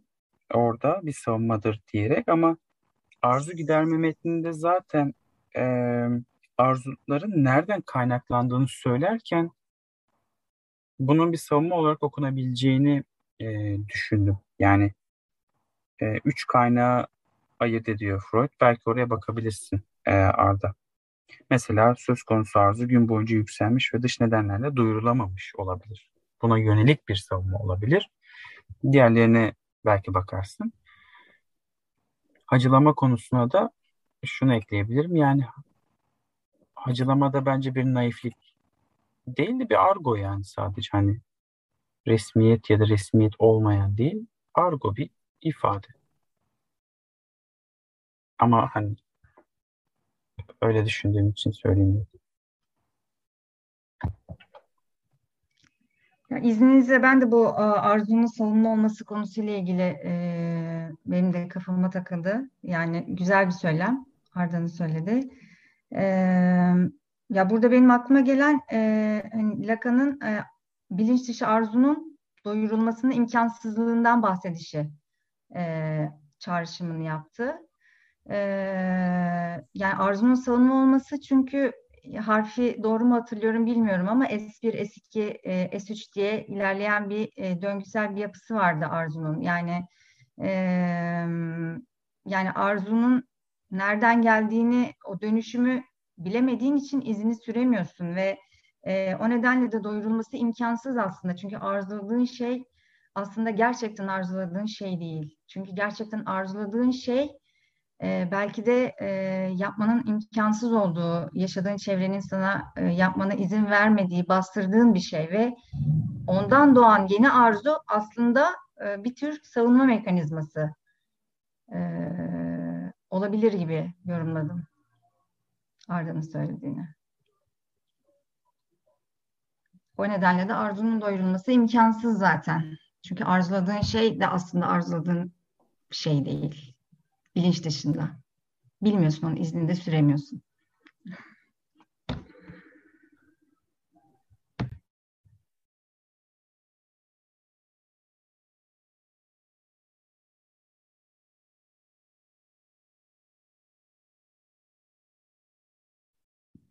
Başka yorum olan var mı? Ben sadece şeyi söyleyeyim. Arzu ve vekalet meselesinden bahsederken demin tam da aslında Tuğba'nın son söylediği şeyi söylemeye çalışmıştım. Yani zaten o da başkasının vekili olarak e, görünüyor, beliriyor, çıkıyor ya da işte ona ne dersek diyelim.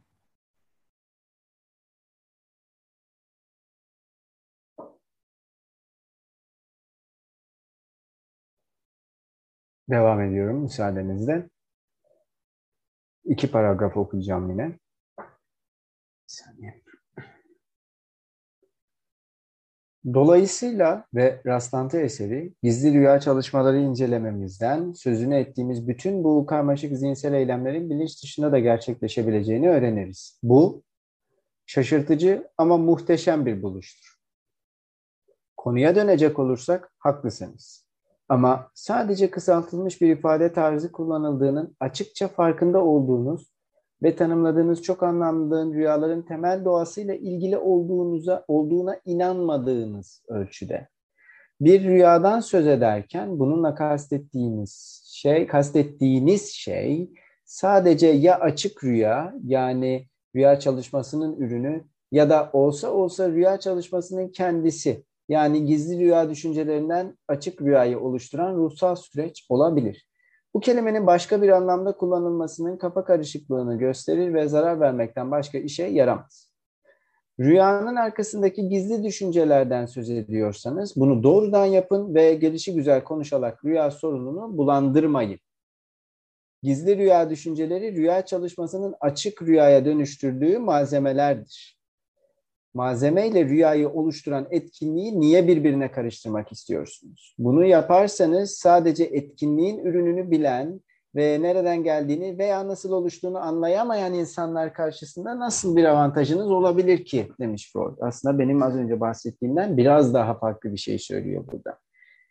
Gizli rüya düşünceleri ve rüya çalışması arasındaki meseleyi birbirine karıştırmayın diyor.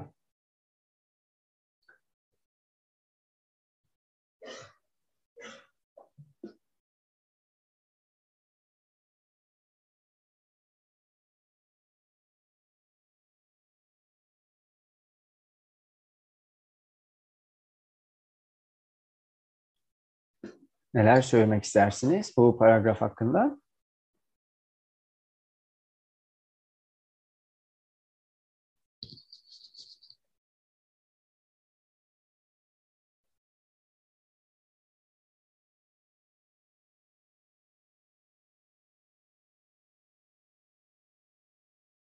Pekala şöyle yapalım. Arzu ederseniz saat 22.38. 22.50'de bir araya gelelim. Ee, kaldığımız yerden devam edelim. Hem bir ara vermiş olalım hem de belki bu paragraf üzerine biraz da düşünme fırsatımız olur. Pekala. 12 dakika sonra görüşmek üzere. Herkese merhaba. 1 ee, Eylül 2021 tarihli psikanalize giriş konferansları atölyemizin ikinci oturumunda yeniden bir aradayız. Ee, ilk oturumu 273. sayfanın son paragrafları ve 274'ün ilki ile tamamlamıştık. Bu paragraflar hakkında tartışmaya açmak istediğiniz ya da söylemek istediğiniz herhangi bir şey var mı acaba?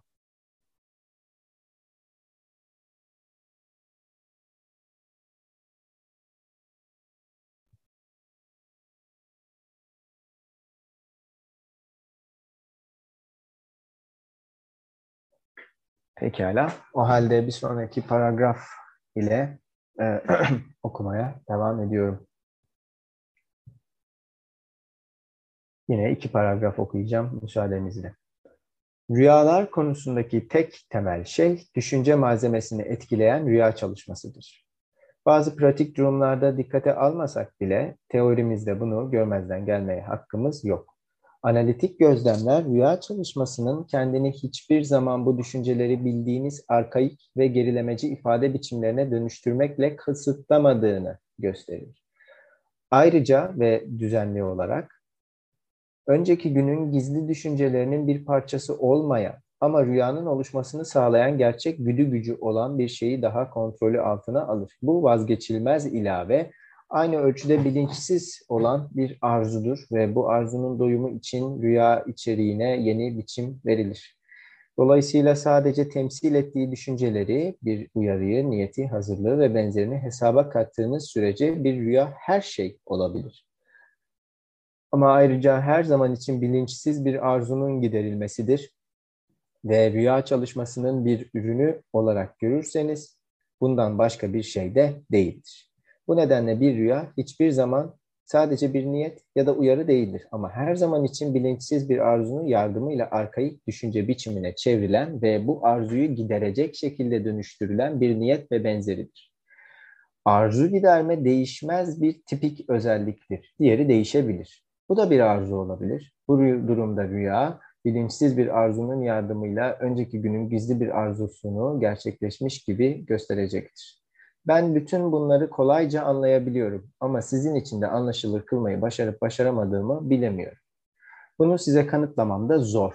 Çok sayıda rüyayı dikkatle analiz etmek sizin bunu yapamayız. Öte yandan rüyalara ilişkin düşüncemizdeki bu en belirleyici ve öne önemli noktayı daha sonra anlatılacaklara değinmeksizin yeterince açıklayamayız. Her şey birbiriyle yakından ilgili olduğu için benzer yapıya sahip diğer şeylere bakmaksızın bir şeyin yapısına derinlemesine girilebileceği düşünülemez. Rüyanın en yakın akrabaları olan nevrotik semptomlar konusundan henüz hiçbir şey bilmediğimiz için bu noktada elde ettiklerimizle yetinmemiz gerekiyor. Burada açıklayıcı bir örnek daha vermekle ve dikkatinizi bir noktaya çekmek ile yetineceğim de demiş Freud. Neler söylemek istersiniz bu paragraflara ilişkin?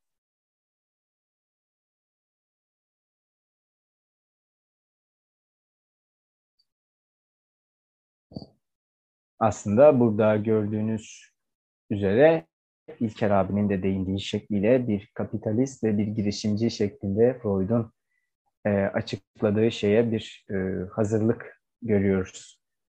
E, rüyanın e, öğeleri diyelim buna. Rüyanın e, sermayesi diyelim belki de.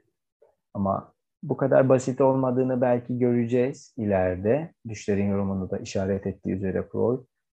Hani rüyanın başlangıcının nereye işaret edilebileceği o kadar da kolay olmayacak. Tam da bu noktada aslında şunu söylemek mümkün.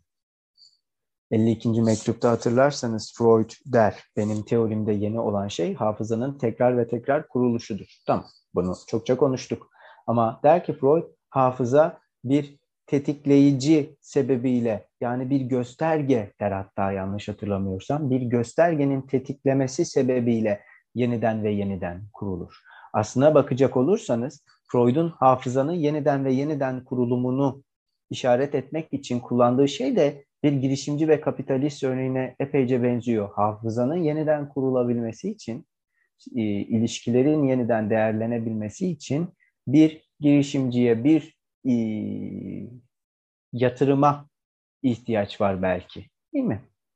E, bir risk belki bu. Bunun neticesinde tüm ilişki ağının yeniden e, kurulacağından bahsediyor Freud. İlişki ağı derken kastettiğim şey elbette bellek burada, bu noktada. E, hatta şöyle söylüyor örneğin kapitalist ve girişimciden bahsettikten sonra düşlerin yorumunda 575'te yani arzu giderilmesinin temsil gücü belli bir alana yayılır ve buradaki kendiliğinden temsil gücü olmayanlar da dahil bütün öğeler temsil edilme gücüne sahip olur diyor Freud. Bütün öğeler temsil edilme gücüne sahip olur. Rüyanın rüyanın arzu giderilmesinin temsil gücü ile şekillendirildiği noktada bütün öğeler yani en azından ilişkili olabilecek öğeler temsil edilebilme gücüne sahip olur diyor. Ulaşıcı bir şeyden bahsediyor aslında teknik olarak. Sanırım bulaşıcılık önemli bir kavram olabilir.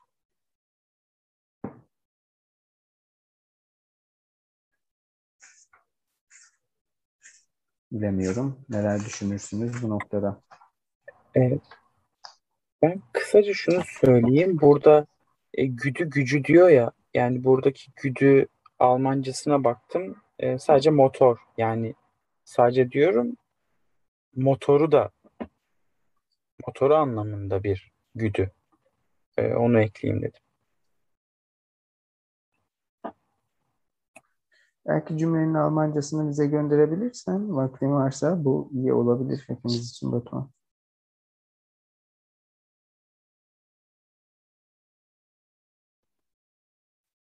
Ben de bir şey ekleyeyim. Belki. Evet.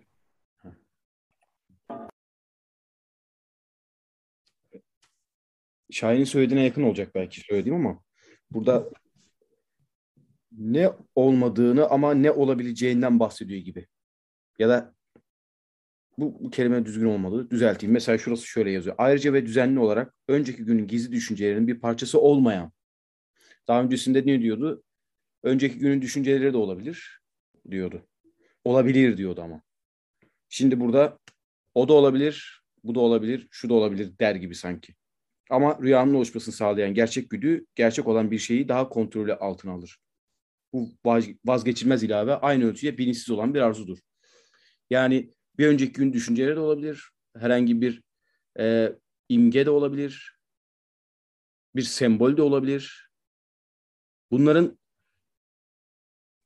o temsilden ne kadar pay aldığıyla alakalı belki bir spekülasyona girilebilir. O ayrı bir konu ama arzuyu ifade etmenin bin bir çeşit yolu var der gibi sanki. Öyle ifade. Doyurulmasına dair ifadeden bahsediyorum tabii.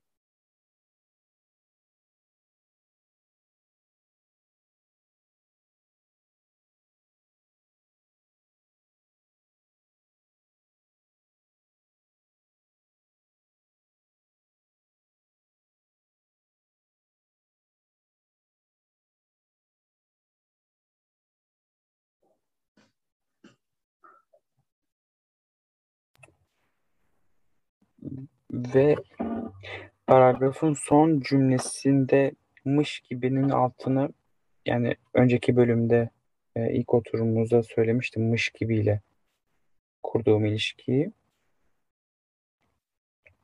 arzunun yardımıyla önceki günün gizli bir arzusunu gerçekleşmiş gibi gösterecektir.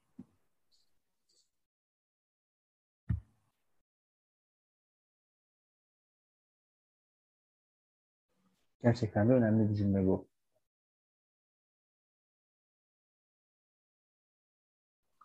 Bu şeyi e, gene rüyaların, düşlerin yorumundaki şu cümleyi hatırlattı senin onu söylemen. E, bu gerileme bölümünden okuyorum. Bir düşünce kural olarak da arzu edilen bir şeyin düşüncesi düşte nesnelleştirilir, bir sahne olarak temsil edilir ya da bize öyle gelir ki yaşanır. Yani burada mesela yine işte e, neden düş gören uyanmak yerine e, rüya görüyor üzerinden bahsettiği şey. Bu arzunun giderilmesi konusu. Yani bu eylem sahnesi meselesi aslında.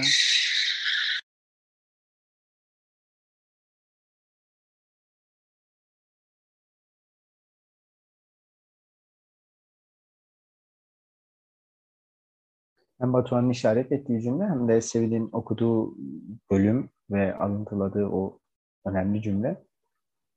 Aslında benim de bu oturumu açarken bahsettiğim e, veya bir araya getirmeye çalıştığım meselelerle de doğrudan ilişkili. Yani en azından şunu söylemek mümkün. E, bu, bu, bu, bu konferansın konusu arzu giderini ise şayet e, ben temsilden ve de hani temsil edilebilirlikten bahsederken ve bunun bu, bu konferansın çalışılması için elzem olduğundan bahsederken bu söylediklerinize elimden geldiğince işaret etmeye çalışıyorum. Bu sebeple katkılarınız için kendi adıma teşekkür ederim.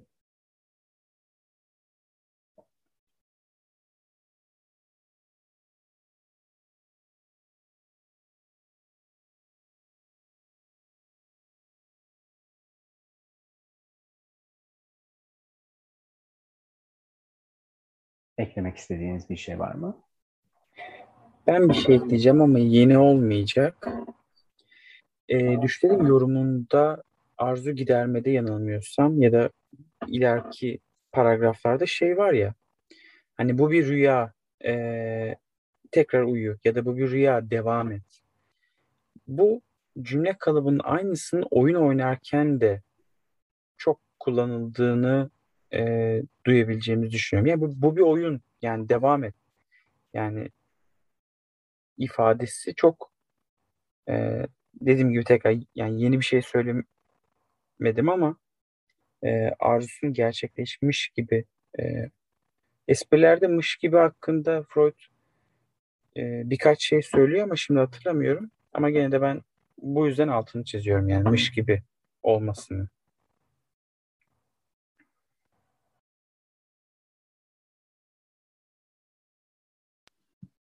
Bununla ilgili de bir bölüm okuyabilir miyim? Bu da ikinci düzeltme kısmından tam o konuyla ilgili olan. Ee, bu o yalnızca bir düştür deyip aslında uykuya devam etme durumunu şöyle söylüyor. Ee, benim görüşüme göre küçümseyici bu yalnızca bir düş eleştirel yargısı bir düşte hiçbir zaman tam olarak uyumayan sansür, geçmesine izin verilmiş bir düş tarafından gafil avlandığını duyumsadığı zaman ortaya çıkar. Onu baskılamak için çok geçtir ve bu yüzden sansür düşün uyan, e, uyardığı anksiyeteyi ya da rahatsız edici duyguları karşılayabilmek için bu sözleri kullanır e, diyor. Yani sanki kendi kendi yani teselli edercesine hani o uykuyu sürdürmek için böyle eleştirel bir bu yalnızca bir düş şey bana da yani çok işte ilginç geliyor aslında.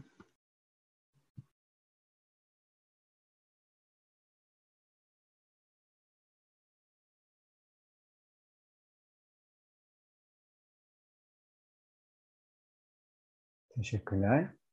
Eklemek istediğiniz başka bir şey var mı Batuhan'ın ve Selim'in yorumlarına?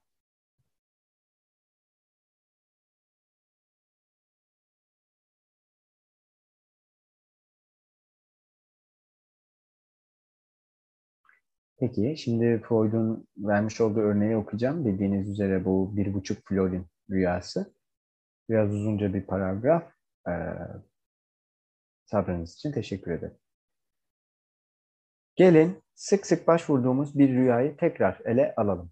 Bir buçuk florine üç tiyatro bileti rüyası. Başlangıçta bu rüyayı seçerken özel bir amacım olmadığını rahatlıkla söyleyebilirim, demiş Freud. Gizli rüya düşüncelerini biliyorsunuz. Arkadaşının yeni evlen öğrenince evlenmek için o kadar acele etmesine kızması, kocasına pek değer vermemesi ve bekleseydim daha iyisini bulurdum düşüncesi. Bu düşüncelerden bir rüya oluşturan arzuyu biliyoruz. Bu görme, tiyatroya gidebilme arzusuydu. Büyük bir olasılıkla da evlendiği zaman gerçekte ne olacağını keşfetmeye yönelik eski merakının bir filiziydi. Bildiğimiz kadarıyla çocukların bu merakı ebeveynlerin cinsel yaşamına yöneliktir. Bu çocuksu bir meraktır ve sonraki yaşamda da devam etmesi ölçüsünde kökleri bebeklik dönemine uzanan bir içgüdüsel dürtüdür.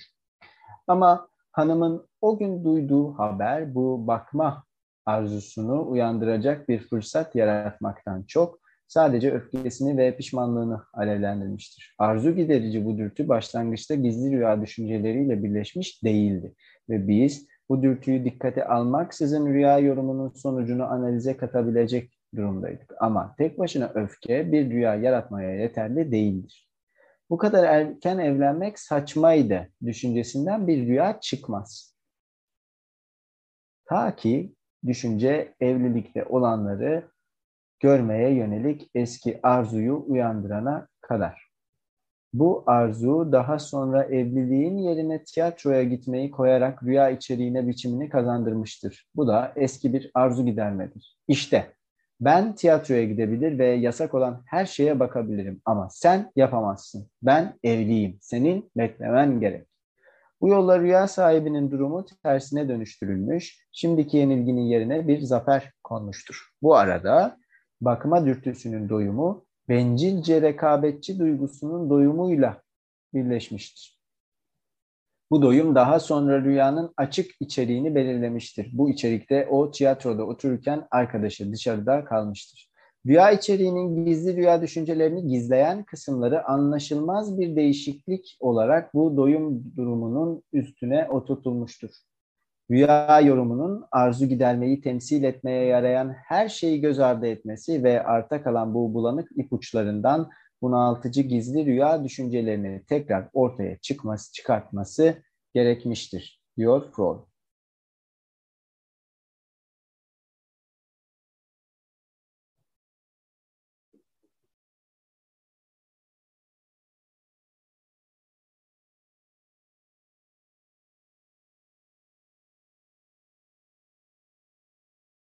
Neler düşünüyorsunuz bu paragraf hakkında?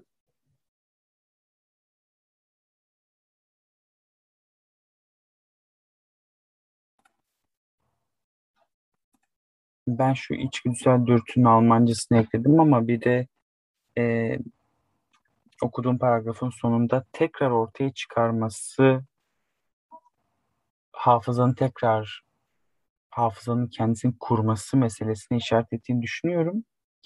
Almancasını şimdi tekrar bulamıyorum. Onun yerine İngilizcesini not etmişim.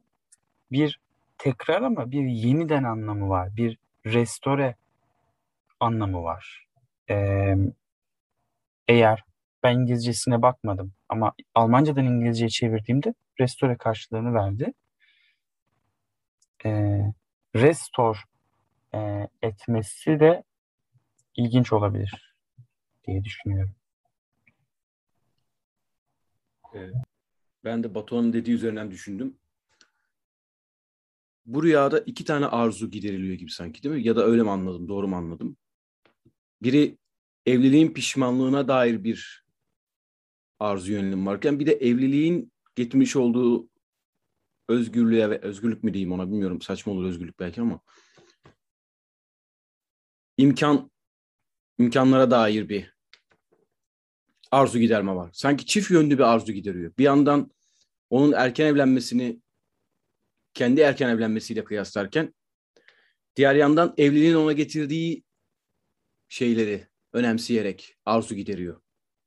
Yani o o tiyatroya girebilir diyor burada. Buradan bir tamamlama yapıyor. Bilmiyorum ifade edebildim mi ama.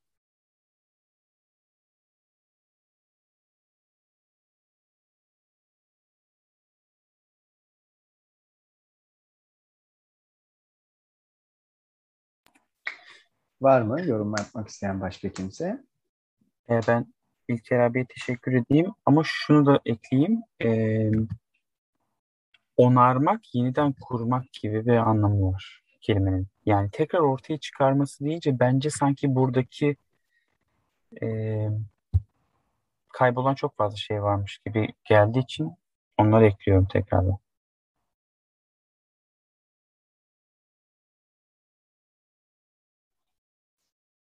Benim merak ettiğim bir soru var. Yani ben, ben mi yanlış anladım? Yoksa öyle mi kastetmiş Freud? Biz sanki e, rüyalarda duyguların yanıtmadığından bahsetmiştik. Yanılmıyorsam. Ama burada Freud sanki e, şey diyor. Bu bakma arzusunu uyandıracak bir fırsat yaratmaktan çok sadece öfkesini ve pişmanlığını alevlendirmiştir diyor. Burada duygularda bir çarpıtma mı var? Ben mi ya- yanlış anladım?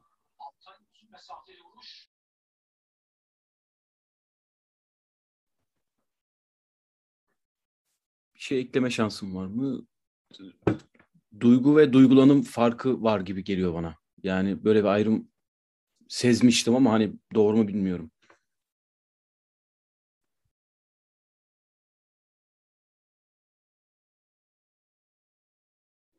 Arda bahsettiğin cümleyi şimdi tekrar okur musun çarpıtmalı olanı? Tabii. Ee, 276. sayfanın hemen başında. Hanımın o gün duyduğu haber bu bakma arzusunu uyandıracak bir fırsat yaratmaktan çok sadece öfkesini ve pişmanlığını alevlendirmiştir. Demiş. Tamam. Çarpıtma nerede burada? İşte mesela şey diye düşündüm ben. Ee, burada bir arzu var ama bu duygularla bir alakası yok gibi geldi bana. Sanki bu duygular o arzunun üstünü ört, örtmüş gibi geldi. Yani ben, ben mi ya- yanlış anladım? Hmm.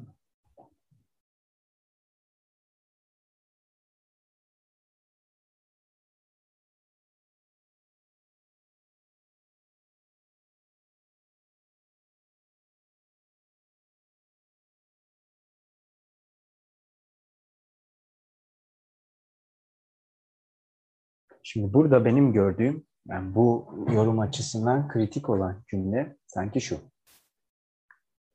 Ama tek başına öfke bir rüya yaratmaya yeterli değildir.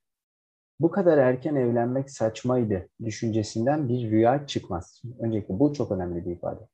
XXX düşüncesinden bir rüya çıkmaz düşünce. Ta ki bu düşünce evlilikte olanları görmeye yönelik eski arzuyu uyandırana kadar. Dolayısıyla Freud bize burada sanki şunu gösteriyor. Müsaadenizle size kısa bir birka, birkaç satır okumam lazım. Yani ben özetleyebilirim ama ben size doğrudan Freud'un ifadesini okumayı böyle anlarda daima daha uygun buluyorum. Hassas olan noktalarda. 478'de.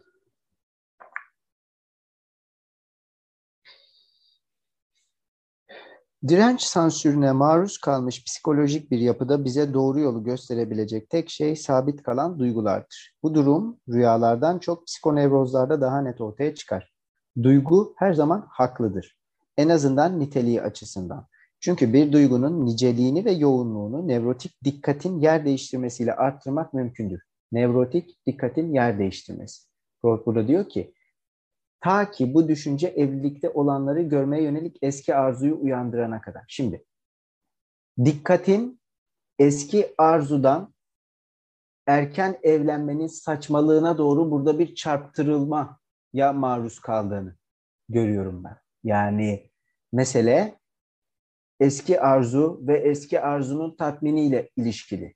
Ama bu ve burada bir öfke var. Fakat bu öfkeye bu öfkeye e, rüyanın yorumunda yani daha doğru bir ifadeyle rüyanın içeriğinde bu öfkeye e, bu öfkenin işaret ettiği düşünce bu kadar erken evlenmek saçmaydı düşüncesi. Hatta hatırlayacak olursanız Freud bize bu rüyayı ilk kez takdim ettiğinde şunu söylemişti. Rüyadaki, rüya içeriğindeki her bir parça bu erken evliliğin saçmalığını işaret ediyor gibidir ama saçmalık ifadesi doğrudan bu düşte bulunabilecek bir ifade değildir demiştir. Şimdi bu Freud, Freud bize rüyayı ilk kez takdim ettiğinde yine hatırlayacak olursanız yanlışsam lütfen düzeltin. Bize hiçbir zaman erken evlenmenin o tarihlerde yaşamış, o tarihlerde kabul görmüş anlayışa belki bilmiyorum kültüre göre genç bir kadın için ne anlama gelebileceğine ilişkin bir yorumda bulunmamıştı. Yani ebeveynlerin cinsel ilişkisini tanıklık etmek ya da bir bir e, kızın ancak belirli koşulları sağlayabilirse görmesi muhtemel olacak, ona sergilenecek veya onun içerisinde bulunabileceği bir sahne. Bu Freud'un bu rüyayı ilk kez takdim ettiğinde altını çizdiği bir mesele değildi. Freud o anda bize bu rüyayı takdim ederken sadece erken evlilikten ve bunun saçmalığının ima edildiğinden ancak dile getirilmediğinden bahsediyordu. Bu noktada yanılıyor muyum? Yanılıyorsam lütfen düzelt. Ben hatırlayamıyorum. Doğru gibi şu ana kadar da bir de aklıma takılan bir şey daha vardı. Sanki sen geçtiğimiz haftalarda şey demiştin. E, bizi yanıltmayan tek duygu kaygıdır diyor Freud demiştin. Şimdi şöyle, şey o, ben. o ifade bildiğin üzere Lacan'a ait bir ifade. Doğru. Freud kaygıyı daima başka bir yere koyuyor. En azından duygu ve duygulanım ayrımına gitmeden düşünecek olursak ki bundan ilk oturumda da bahsetmiştik. Şimdi bu doğrultuda buradaki öfke yanıltmadığını iddia edebileceğimiz bir öfke değil. Öfkenin niteliğine ilişkin bir mesele yok burada. Hayır bu öfke değildir de aslında bir işte e, hasettir veya işte bu öfke değildir de aslında bir hayal kırıklığıdır demiyor Freud. Öfkedir. Fakat mesele şu, bu öfkeye atfedilen düşünce bu öfkenin müsebbibi midir?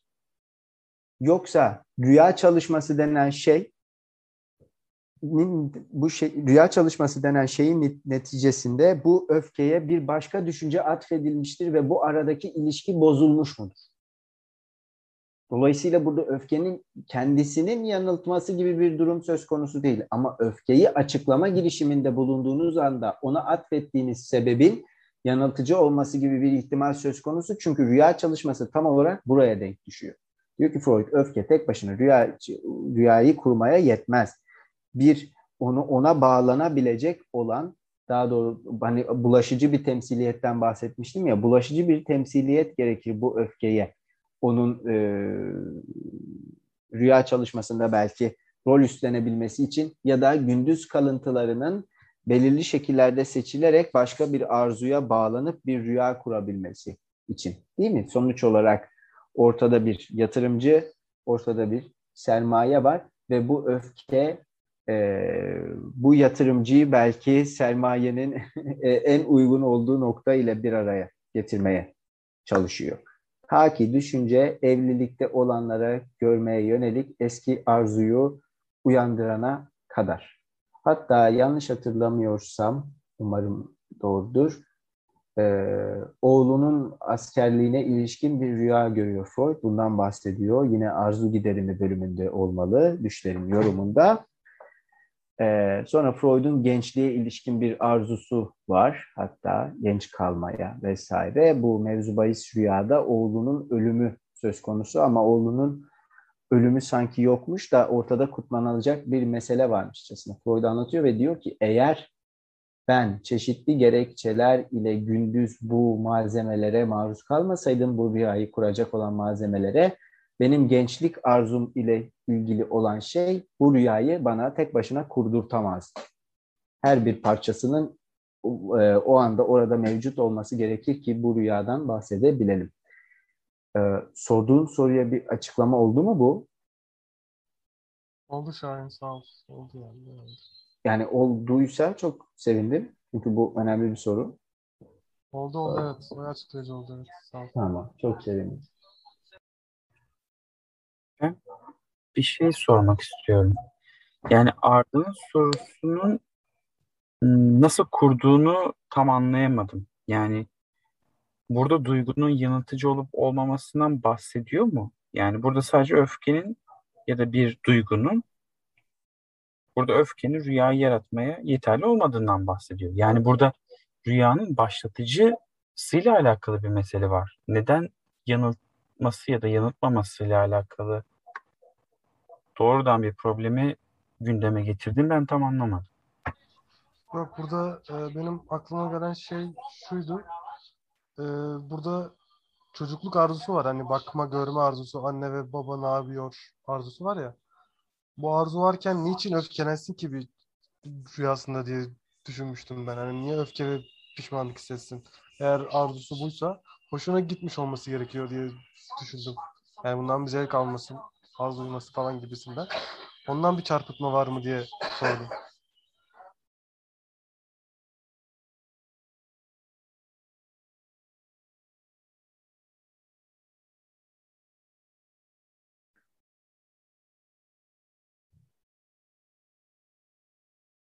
Başka bir yorum olan var mı bu rüya örneğine ilişkin?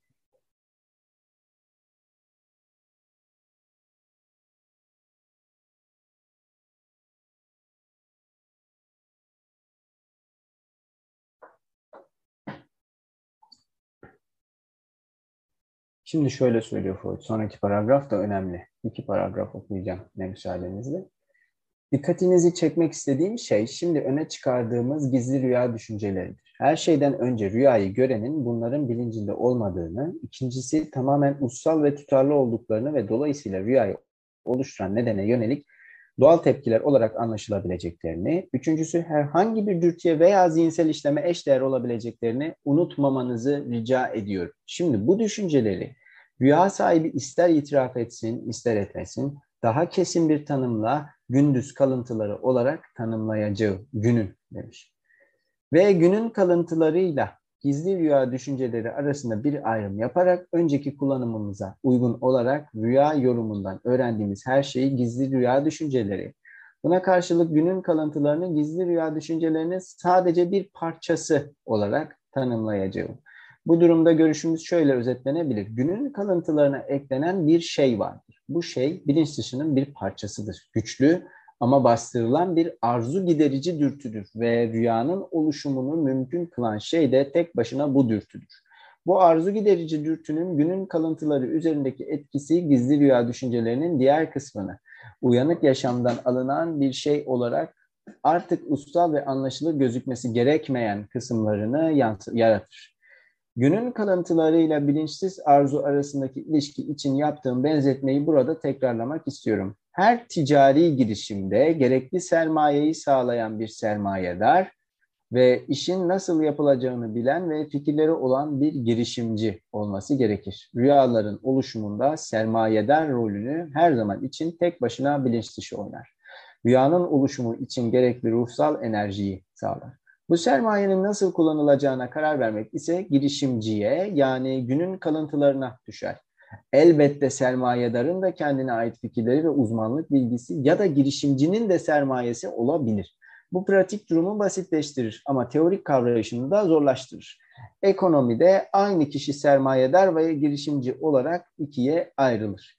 Bu da benzetmemizi dayandırdığımız temel durumu oluşturur. Rüyanın oluşmasında da aynı çeşitlemeler görülür ama bunu incelemeyi size bırakıyorum demiş Freud. Bayağı önemli bir şey bırakmış bize.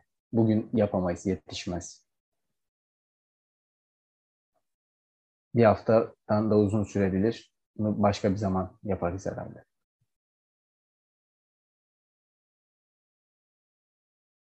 Yani zaten 100 yıl geç kalmışız. Birkaç ay daha geç kalsak herhalde bir şey olmaz.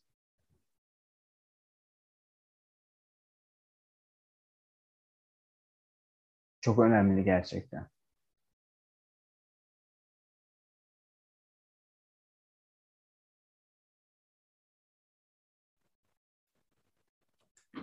Biraz manipülasyon yapabilir miyim peki? Tamam. Yapayım. Manipülasyon için izin alınır mı İlker abi? Doğru. Ama yani şey olmasın. Kibarca yapmaya çalışıyorum. Şimdi sermaye ve girişimci arasındaki ilişkiyi düşündüm. Sermaye neydi? Yeniden üretim döngüsünün içinde üretilmiş bir kapitalistin elinde olan tekrar girişimciyle birlikte yani girişimci ve sermayedar aynı kişi olabilirdi. Girişimciyle birlikte yeniden üretime dahil edilip tekrardan sermaye haline gelecek. Yani meta para meta. Ya da para hmm. meta. Neyse işte karıştı orası şu an geç saat. Yani burada aslında bilinç dışını sermaye olarak kabul ettiğim anda aslında bilinç dışının içinde zaten bir üretimin olduğunu görüyorum. Üretilmiş malzemenin zaten orada olduğunu, onun tekrar üretime sokulup tekrardan sanki kendini ifade etmesine olanak tanınması, yeniden üretim döngüsüne, kapitalist yeniden üretim döngüsüne sokulması gibi düşündüm. Biraz manipülasyon yapıyorum. Belki biraz Freud'dan da uzaklaştım ama yorumunu böyle biraz terse doğru çarpıtıyorum gibi diyeyim. Her halükarda gelmeye, gelmeye çalıştığım nokta bilinç dışının da bir üretim yeri olduğu aslında bir nevi. Ya da üretilmiş olanın orada aynı rüya düşünceleri gibi ki daha önce burada söyledi şu sayfada 256'da karmaşık zihinsel eylemlerin bilinç dışında da gerçekleşebileceğini öğreniriz. Yani karmaşık üretim ilişkilerinin bilinç dışında da gerçekleşebileceğini öğreniriz gibi. Daha da radikal bir şeye doğru gidiyorum. Oradan çıkan sermayenin tekrardan girişimci sayesinde de yeniden üretilebildiğini görüyoruz gibi. Anlaşılır oldu mu bilmiyorum.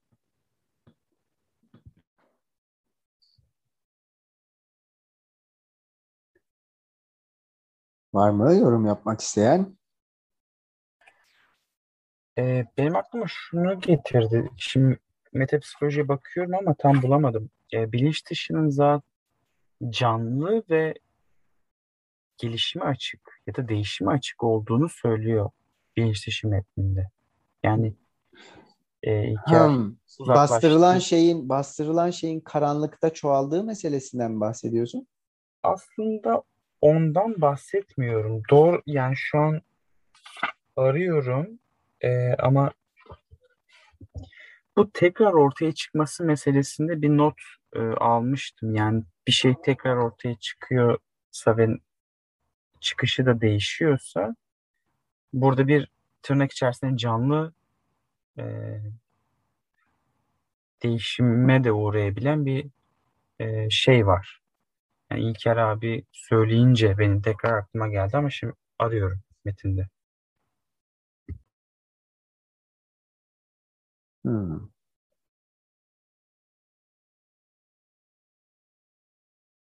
Benim aklıma getirdiği şey bastırılan şeyin bastırılanı ortadan kaldırmaması. Bastırma işinin bastırılanı ortadan kaldırmaması geldi benim aklıma. Ee, bastırma işinin hani bir nihayeti olmaması meselesi ama o da bilinç makalesinde değil bastırma makalesinde. O yüzden belki sen başka bir şey arıyorsundur.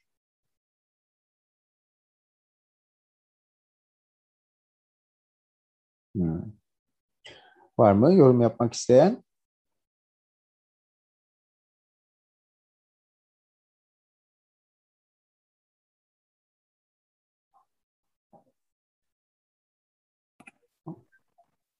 Ben şunları söyleyebilirim. Benim için en böyle önemli ve ilgi çekici kısım şurasıydı. Bu sermayenin nasıl kullanılacağını karar vermek girişimciye yani günün kalıntılarına düşer. Yani günün kalıntılarının böyle bir e, rolü olduğunu herhalde ben ilk defa burada gördüm ve sanki şey gibi tekrar karikatürize düşünüyorum. Günün kalıntılarının o sahneyi tekrar kuran şeyin dekorunu sanki veriyor gibi. Yani yani dekor veriyor ama içerisine gi- giyilen e, e, beden başka e, dekor şey günün kalıntısı. E, o bedeni göstermeyen şey yani.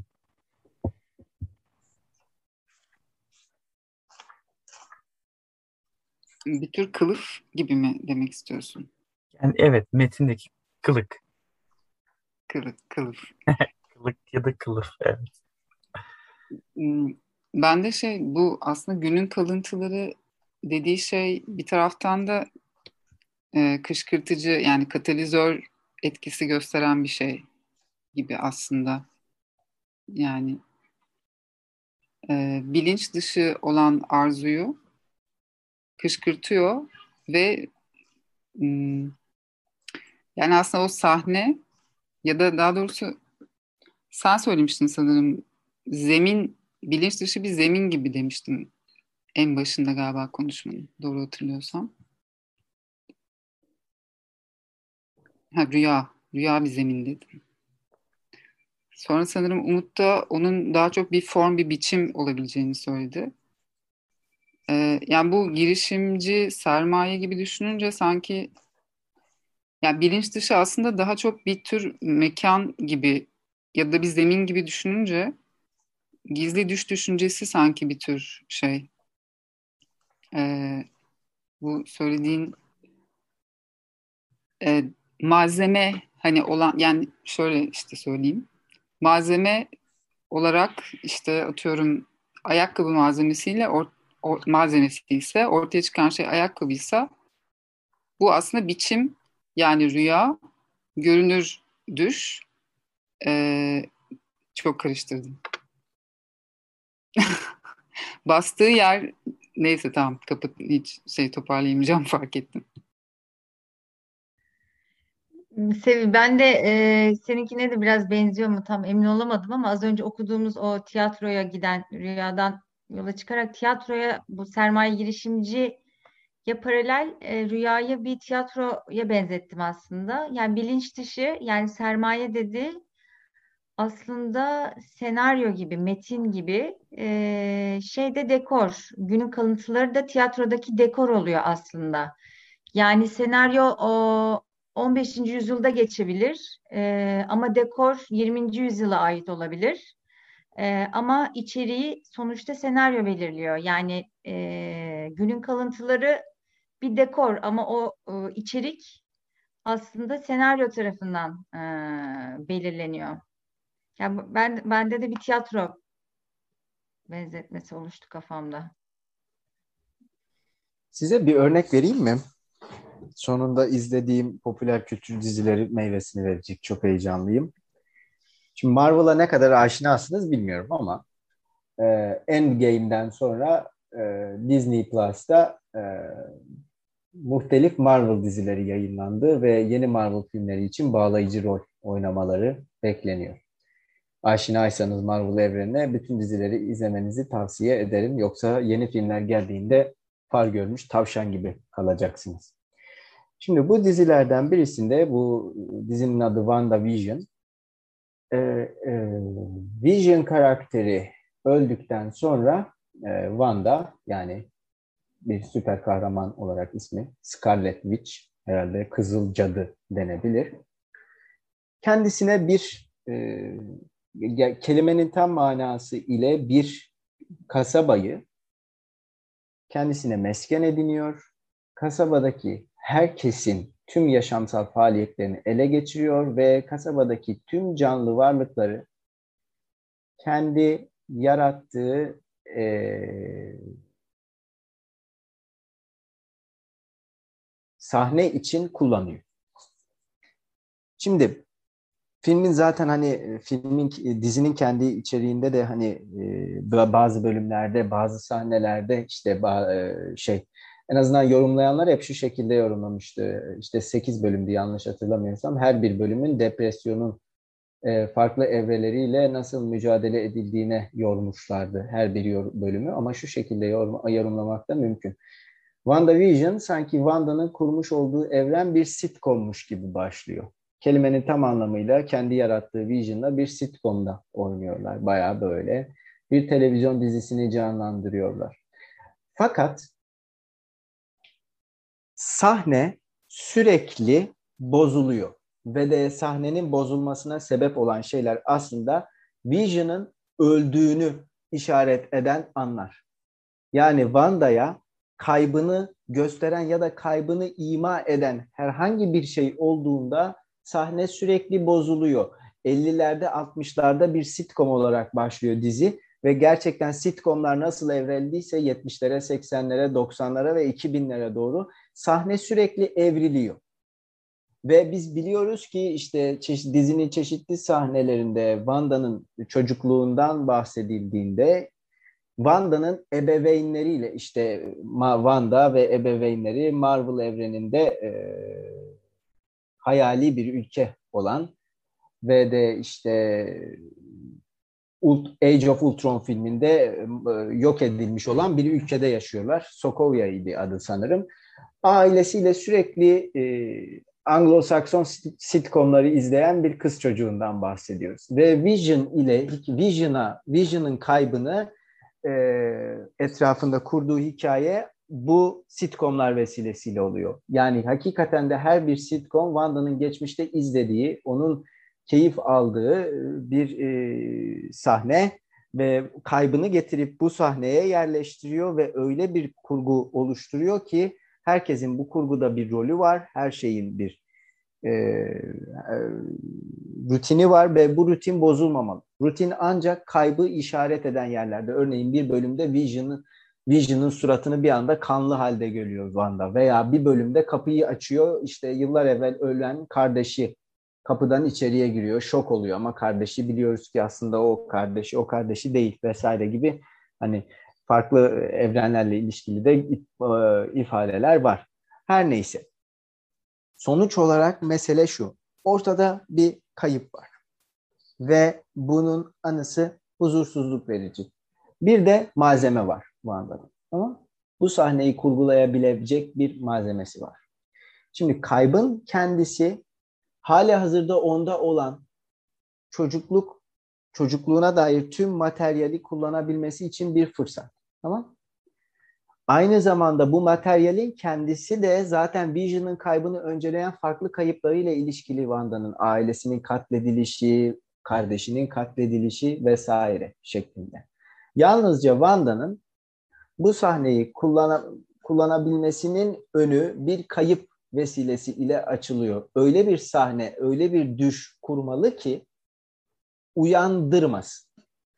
Ama kaygı verici olan şey ne zaman yaklaşacak olsa düşün sarsıldığını, Wanda'nın uyandığını ve onu uyandırmasına sebep olan şeyi sahneden kaldırdığını, yok ettiğini, ona saldırdığını görüyoruz. Tamam mı? Dışarıdan hiçbir şeyin müdahale etmesine kati surette izin vermeyen bir karakterden bahsediyoruz.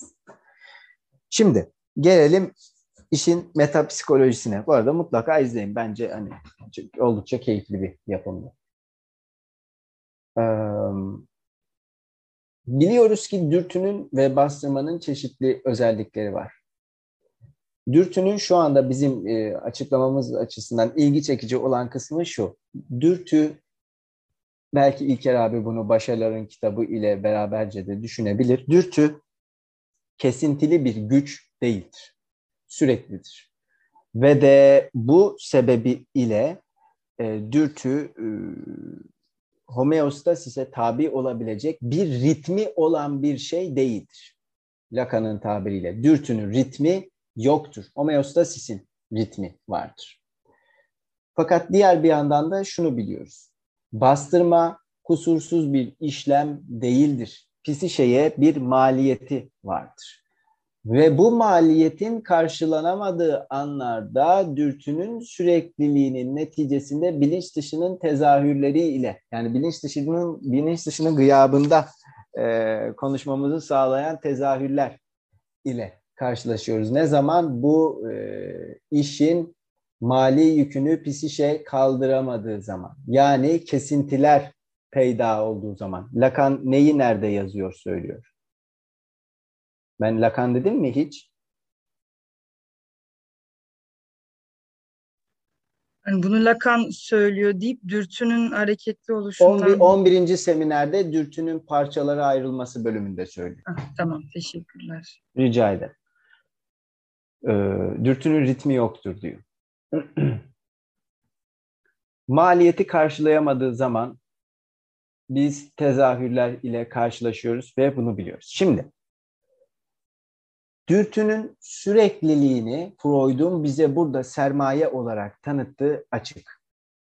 Fakat bu sermayenin e, bir ürüne dönüşebilmesi için e, kabul edilebilir. Yani tabiri caiz ise bir, e, bastırma mekanizmasını uyutacak bir şeye ihtiyaç var. Tamam mı? Bir sapmaya ihtiyaç var. Bir kurguya, bir sahneye ihtiyaç var. Tamam Sürekliliğin sermaye olduğu açık. Girişimci de bu koşullar altında sahneyi sunacak olan gündüz kalıntılar. Nasıl oluyor bu? Hali hazırda e, yeniden değerlendirilmeyi, yeniden kurulmayı, yeniden yazılmayı bekleyen bir tarihi e, e, Sevi'nin e, ifadesi ile e, tarih için katalizör vazifesi görecek bir şey. Tamam? Denkleme denkleme e, değerlerin yeniden değerlendirilmesini mümkün kılacak bir katalizör gerekiyor. Bu vazifeyi de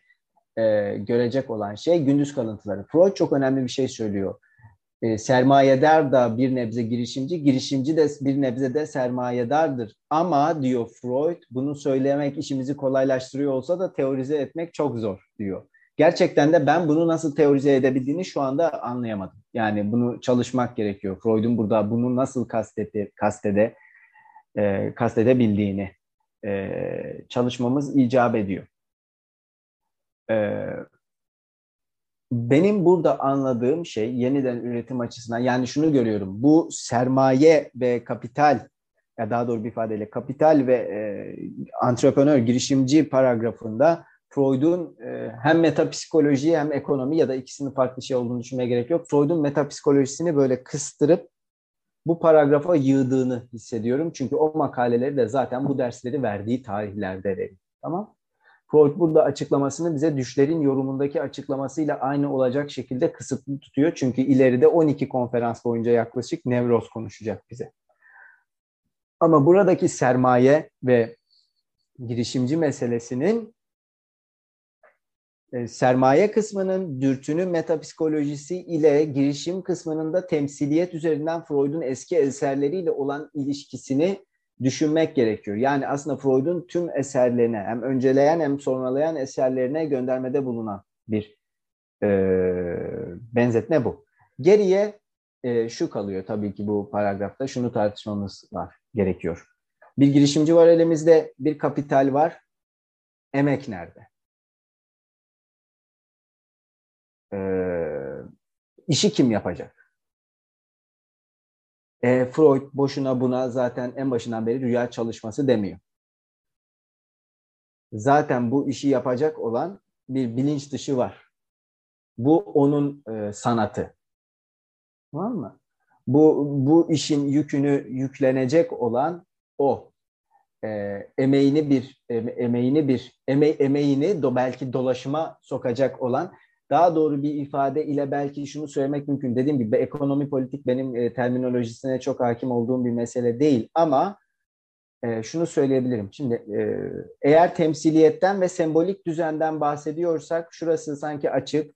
Burada rüya çalışması hali hazırda temsil edilmemiş olan bellek imgelerine e, mübadele değeri kazandıracak rüya ile. Tamam ee, bu peki bu e, buradan mübadele değeri nasıl çıkacak? Şimdi e, tabii ki mübadele değerinden bahsettiğimizde bir alışverişten ve muhataplardan bahsetmemiz gerekiyor. Burada da benim aklıma hemen şu geliyor. Neden Freud ikincil kanıtlarla bu kadar çok ilgileniyor? Çünkü alışverişin sürmesi gerekiyor. Hani düzeni kurduran, kullanım değeri de olabilir. Kullanım değeriyle ilgili mesele şu bu ürüne bir kullanım değeri muamelesi yaptığınızda yani nasıl rüyayı açık içeriği ile yorumlamaya çalıştığınızda kullanım değeri elinizde patlıyor. Çünkü kullanım değerine kullanım değerini anlam ile eşitlemeye, üst üste bindirmeye çalışıyorsunuz. Ama halbuki mesele şu, anlam parmak ile işaret edilebilecek bir şey olmadığı için kullanım değerinde sıkışıyorsun gizli rüya düşüncelerini açısından kullanım değerini bulmak olabilir. Bilmiyorum. Dediğim gibi ben terminolojiye aşina birisi değilim. Ama Freud'un göndermelerinden benim okuduğum şey bu. Armağan niçin peki? Ezgi? Ben şeyi merak ettim. Burada bir armağan yani o, o mübadele ilişkisine giremeyen bir şey var mı acaba diye sormak istedim. Hmm. Sence Yani, Yani bencesi ben ben böyle bir konuda bence ne olduğunu söylemek gibi bir riske asla girmem ama en azından düşlerin yorumundan iki tane alıntı yapabilirim. Birincisi Freud'un e, rüyanın analizi, e, rüyanın her bir parçası analiz edildiğinde bile geriye kalan bir boşluktan ve rüyanın göbeğinden bahsedişi e, bence mübadele değeri ve dusting hakkında bize bir şeyler söyleyebilir. Bu eğer mübadeleye girmeyecek ama mübadeleye girmeyerek mübadeleyi mümkün kılacak bir şey var ise. Belki o noktada da Dusting'den bahsedebiliriz. Çünkü Freud öyle söylüyor. Hmm. İlker abi yazmış ki armağan yeniden üretim döngüsünü bozacak kapitalizme uygun değil sanki. Doğru. Çünkü e, yani en nihayetinde çünkü armağanı kapital haline getiremediğiniz için armağanın kapital haline getirdiğinizde kellenizi aldıkları için e, armağan kapitalizme uygun olmayabilir en azından. En azından potlaç manasında sanırım böyle olur. Doğru mu bilmiyorum ama yorumum herhalde böyle. Anladığım kadarıyla en azından. Marcel Mauss hayatımda gördüğüm okuması en zor yazardı. En zor. Benim bugüne kadar okuduğum en zor yazardı. Armağan üzerine denemede metnin kendisinden çok daha uzun dipnotlar var. Yani dipnotları çıkarttığınızda metnin sayfa sayısı yarısından daha azına düşebilir. Ben hayatımda böyle bir şey başka hiçbir yazarda görmedim. Dört sayfa falan dipnot var. Sadece dipnot, aynı dipnot, dört sayfa devam. Metinde ne yazdığını unutuyorum zaten. Yani hani okumasanız da olmuyor. Hayatımda böyle bir çalışma görmedim. Gerçekten görmedim. Hani böyle bir tarama olamaz. Ee, benim söyleyeceklerim kabaca bunlar. WandaVision'ı izlerseniz bence iyi olur. Baba görmüyor musun? Yanıyorum rüyasının Hollywood versiyonu olabilir WandaVision. Bilmiyorum ama çok iyiydi. Ben sevmiştim. Ama Loki daha iyi. Fikrimi soracak olursan. Onu daha çok sevdim. Bir şey ekleyebilir miyim? Yine farklı bir noktaya çekeceğim ama. Lütfen. Gece ilerledi ve artık çağrışımlar artmaya başladı. Başarıların yaptığı o süreklilik ve süreksizlik meselesinin üzerine biraz düşündüm söylediklerin üzerinden. Arzunun sürekli, e, dürtünün sürekli olduğunu söylemiştim. Ve. Başalar orada şunu yapıyor. Maddenin en süreksiz olduğu noktaya kadar iniyor. Yani fotonlara kadar diyelim. Dalga mı parçacık mı mesela? Şimdi bu çelişkili bir durum. Gerçekten insanı o yüzden çelişkiye düşürüyor başlar. Yani ikisi de olabiliyor. O dalga taraf şeye parçacık tarafında, Bergson ise dalga tarafında sanki. Süreklilik tarafında sanki. Yani ikisini de yanlışlamak biraz zor gibi geliyor. Yani dürtüye tekrardan bakılıp onun da parçacıklı bir durumu olması olasılığı olabilir mi acaba gibi bir soru işareti uyandırdı kafamda. Belki Freud'un tersine bir. Dürtünün kendisi bayağı parçalı ama dürtünün gücü yani gücünün parçalılığı meselesi o ayrıca tartışılmalı. Yani şey gücü ya da daha doğru bir ifadeyle sürekliliği dürtünün bir parçası. Ama dürtünün dört parçasını sayıyor Freud bize. Kaynağı ki kaynak temsilden geliyor dürtüde. Bu çok önemli. Tam olarak yani. Bu, bu, bu hafta konuştuğumuz şeyle bu temsil çok önemli. Nesnesi, sürekliliği ve baskısı. Yanlış hatırlamıyor isem. 1915'te bu içgüdüler ve değişimleri makalesinde. Bilmiyorum. Yani ben de söylediğin şeyi Başalar'ın kitabına oradan mı acaba psikanalize buradan mı bağlıyor diye düşündüm hemen. Çünkü hani ama daha bakamadım. Bağlıyor da olabilir, bağlamıyor da olabilir. Bağlamıyorsa biz deneriz beraber belki. Konuşuruz. Evet. Bu bahsettiğim e, bilinç dışının canlı ve gelişime açık olması meselesi bilinç dışı metninin 6. bölümünde iki sistem arasındaki iletişimde. Hı hı. E, ilk paragrafta şöyle diyor. E, bilinç dışının boşta durduğunu, işi bitmiş bir şey, körelmiş bir organ, gelişim sürecinin bir kalıntısı olduğunu düşünmek yanlış olur. Kendisine rahatsız edici gelen her şeyi bilinç dışının cehennemine atan bilinç öncesi sistem arasındaki iletişimin bastırma eylemine bağlandığını varsaymak da yanlıştır. Tam tersine bilinç dışı canlı ve gelişime açıktır ve işbirliği de dahil olmak üzere bilinç öncesiyle bir dizi başka ilişkiyi de sürdürebilir. budur.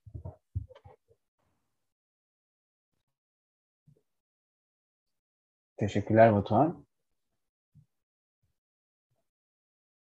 Yorum olan var mı?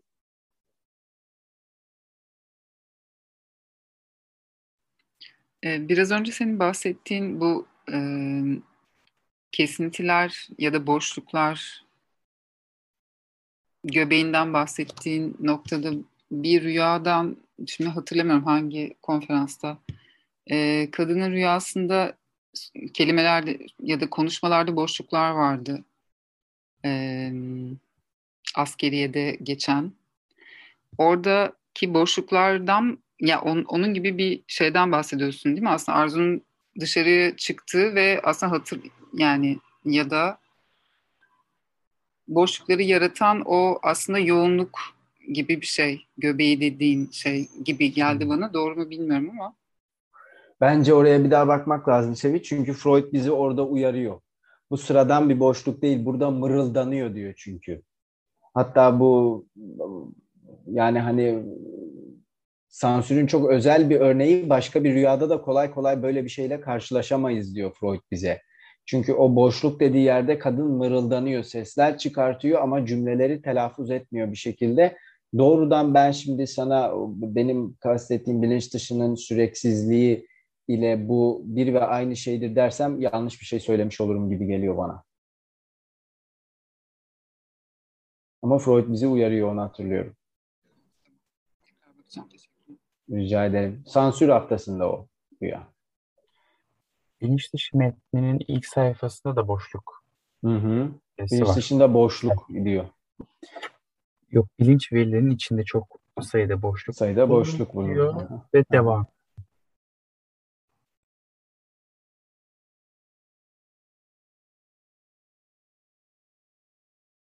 Temas noktaları diyor ya onlar arasında. O boşluklara temas noktaları diyor. Bilinç dışı demiyor tabii. Özür dilerim. Benim adım.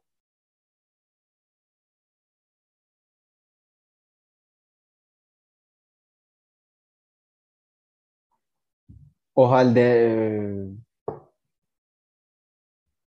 müsaadenizle son bölümü okuyayım. Bu haftayı tamamlamış olalım. Uygun mudur herkes için?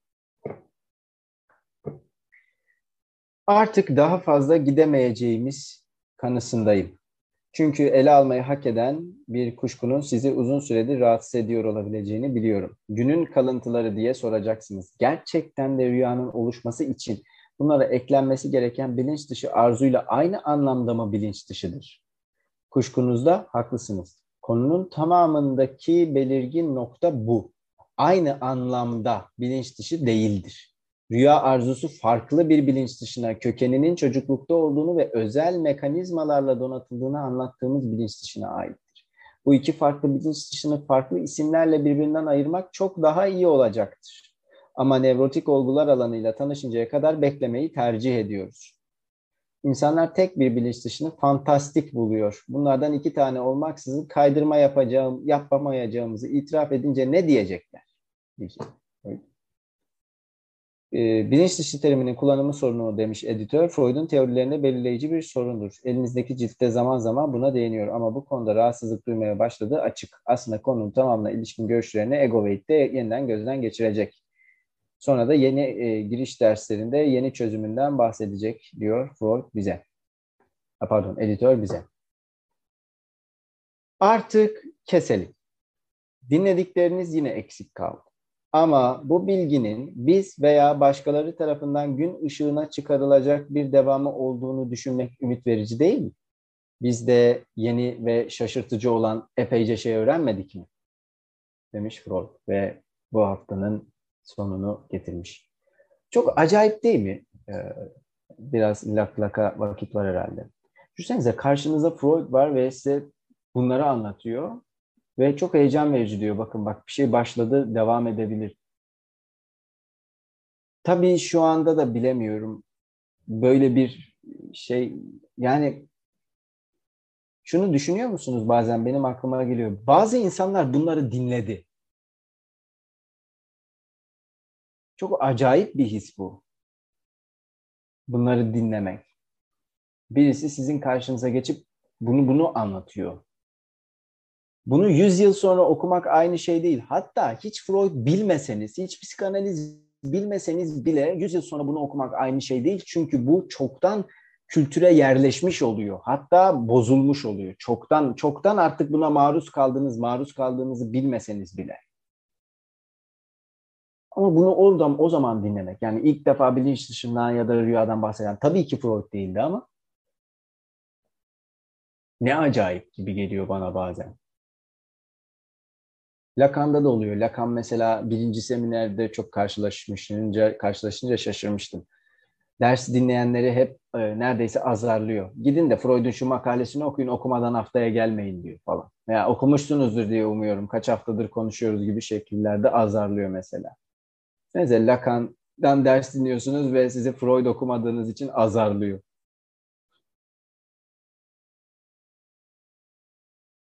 Evet, gerçekten ilginç.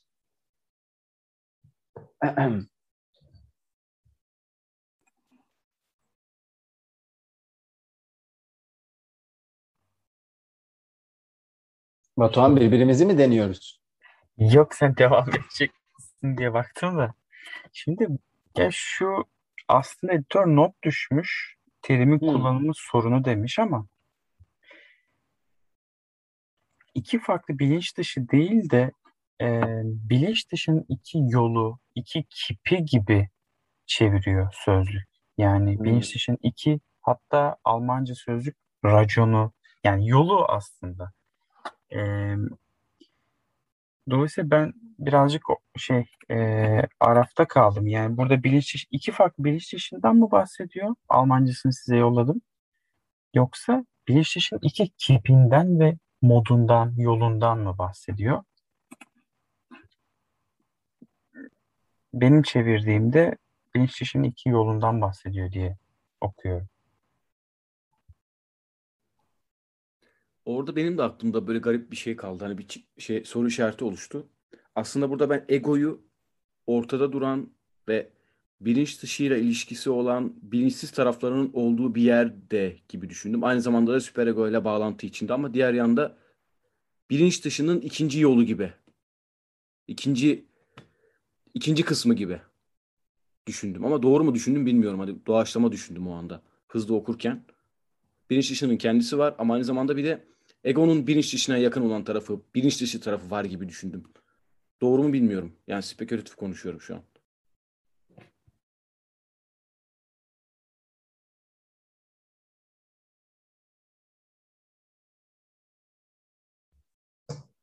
Var mı yorum yapmak isteyen?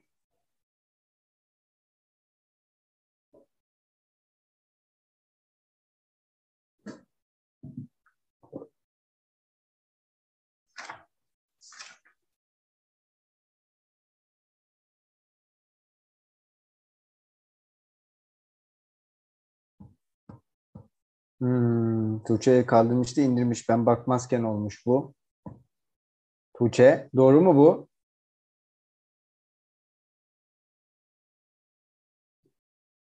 Tuğçe uyuyor mudur bilmiyorum. Bir de Tuğçe'nin yanında Mine vardı. Eğer Tuğçe uyuyorsa ikisi aynı anda mı uyuyor şu anda? Ondan da emin değilim. Buradayım ama kaçırdım neden bahsettiğini Şahin. Sen el kaldırmışsın. Doğru mu bu? Yo. Yani Ezgi, Ezgi, ha. Ezgi Halis mi görüyorsun? Peki. Ay şurada bir el vardı. Sanırım yanlışlıkla oldu o zaman. Ben gördüm ama. Ben gördüm yani. Bilemem. Ben şimdi bu kadar konuştuktan Başka sonra sen, sen, mı arkadaşlar? sen gördüm diyorsan bu kadar konuştuktan sonra ben sana sen görmedin der miyim? Demem. Herhalde görmüşsündür diye düşünmek istiyorum. Kaldırmışım demek ki. Bir gece Ya çok ya. çok çok acayip. O da kaldırmışım demek herhalde. Ee, peki. Öncelikle e, sabrınız ve katılımınız için çok teşekkürler. Ee, beraberce 14. konferansı tamamlamış bulunduk. Önümüzdeki hafta 15. konferansı e, tartışıyor olacağız. Belirsizlikler ve eşit eleştiriler başlıklı e, bir konferans bu. En azından Payel'de çevrildiği şekliyle bu şekilde. 15. konferans nevrozlara geçmeden evvelki son konferansımız. Dolayısıyla önümüzdeki hafta ve işte muhtemelen ondan sonraki hafta 15. konferansı bitirdiğimizde aslında bu kitabın yarısını bitirmiş olacağız. Yani konu açısından. Bu çalışmalara başlamadan evvel doğrudan nevrozlardan başlayalım yoksa buradan mı başlayalım diye kararsız kalmıştık. Ben nevrozları daha doğru bulmuştum. Ee, örneğin hatırladığım kadarıyla Batuhan başından başlamamız daha uygun olur demişti. Bugün ne kadar yanlış düşündüğümün farkına varabiliyorum aradan geçen neredeyse yarım yılın ardından. İyi ki e, benim umduğum gibi olmamış ve başından başlamışız. Ee, nevrozlar haftasına, nevrozlar haftalarına geçtiğimizde meselelerin ne kadar çetrefilli hale geldiğini gördüğümüzde belki burada bazen gereğinden fazla üzerine durduğumuz, belki de yanıldığımız pek çok mesele konusunda yani bana soracak olursanız yeni ufuklar açılmış olacak karşımızda ve de bu en azından bu kitabı değerlendirebilmek için elzem. Muhtemelen nevrozlar bölümünü bitirdiğimizde bu neredeyse bir yıllık bir çalışma olacak. Yani beraberce tam bir yıl Freud okumuş olacağız. Bu bence olabilecek olan en kıymetli şey. Yani ben açıkçası bu kadar devam edeceğini, bu kadar kişi olacağımızı hayal bile edemezdim. Muhtemelen nevrozlar haftalarına geçtikten sonra konumuz obsesyon falan olduğunda bir sürü de katılımcımız olacaktır. Şimdiden söyleyeyim.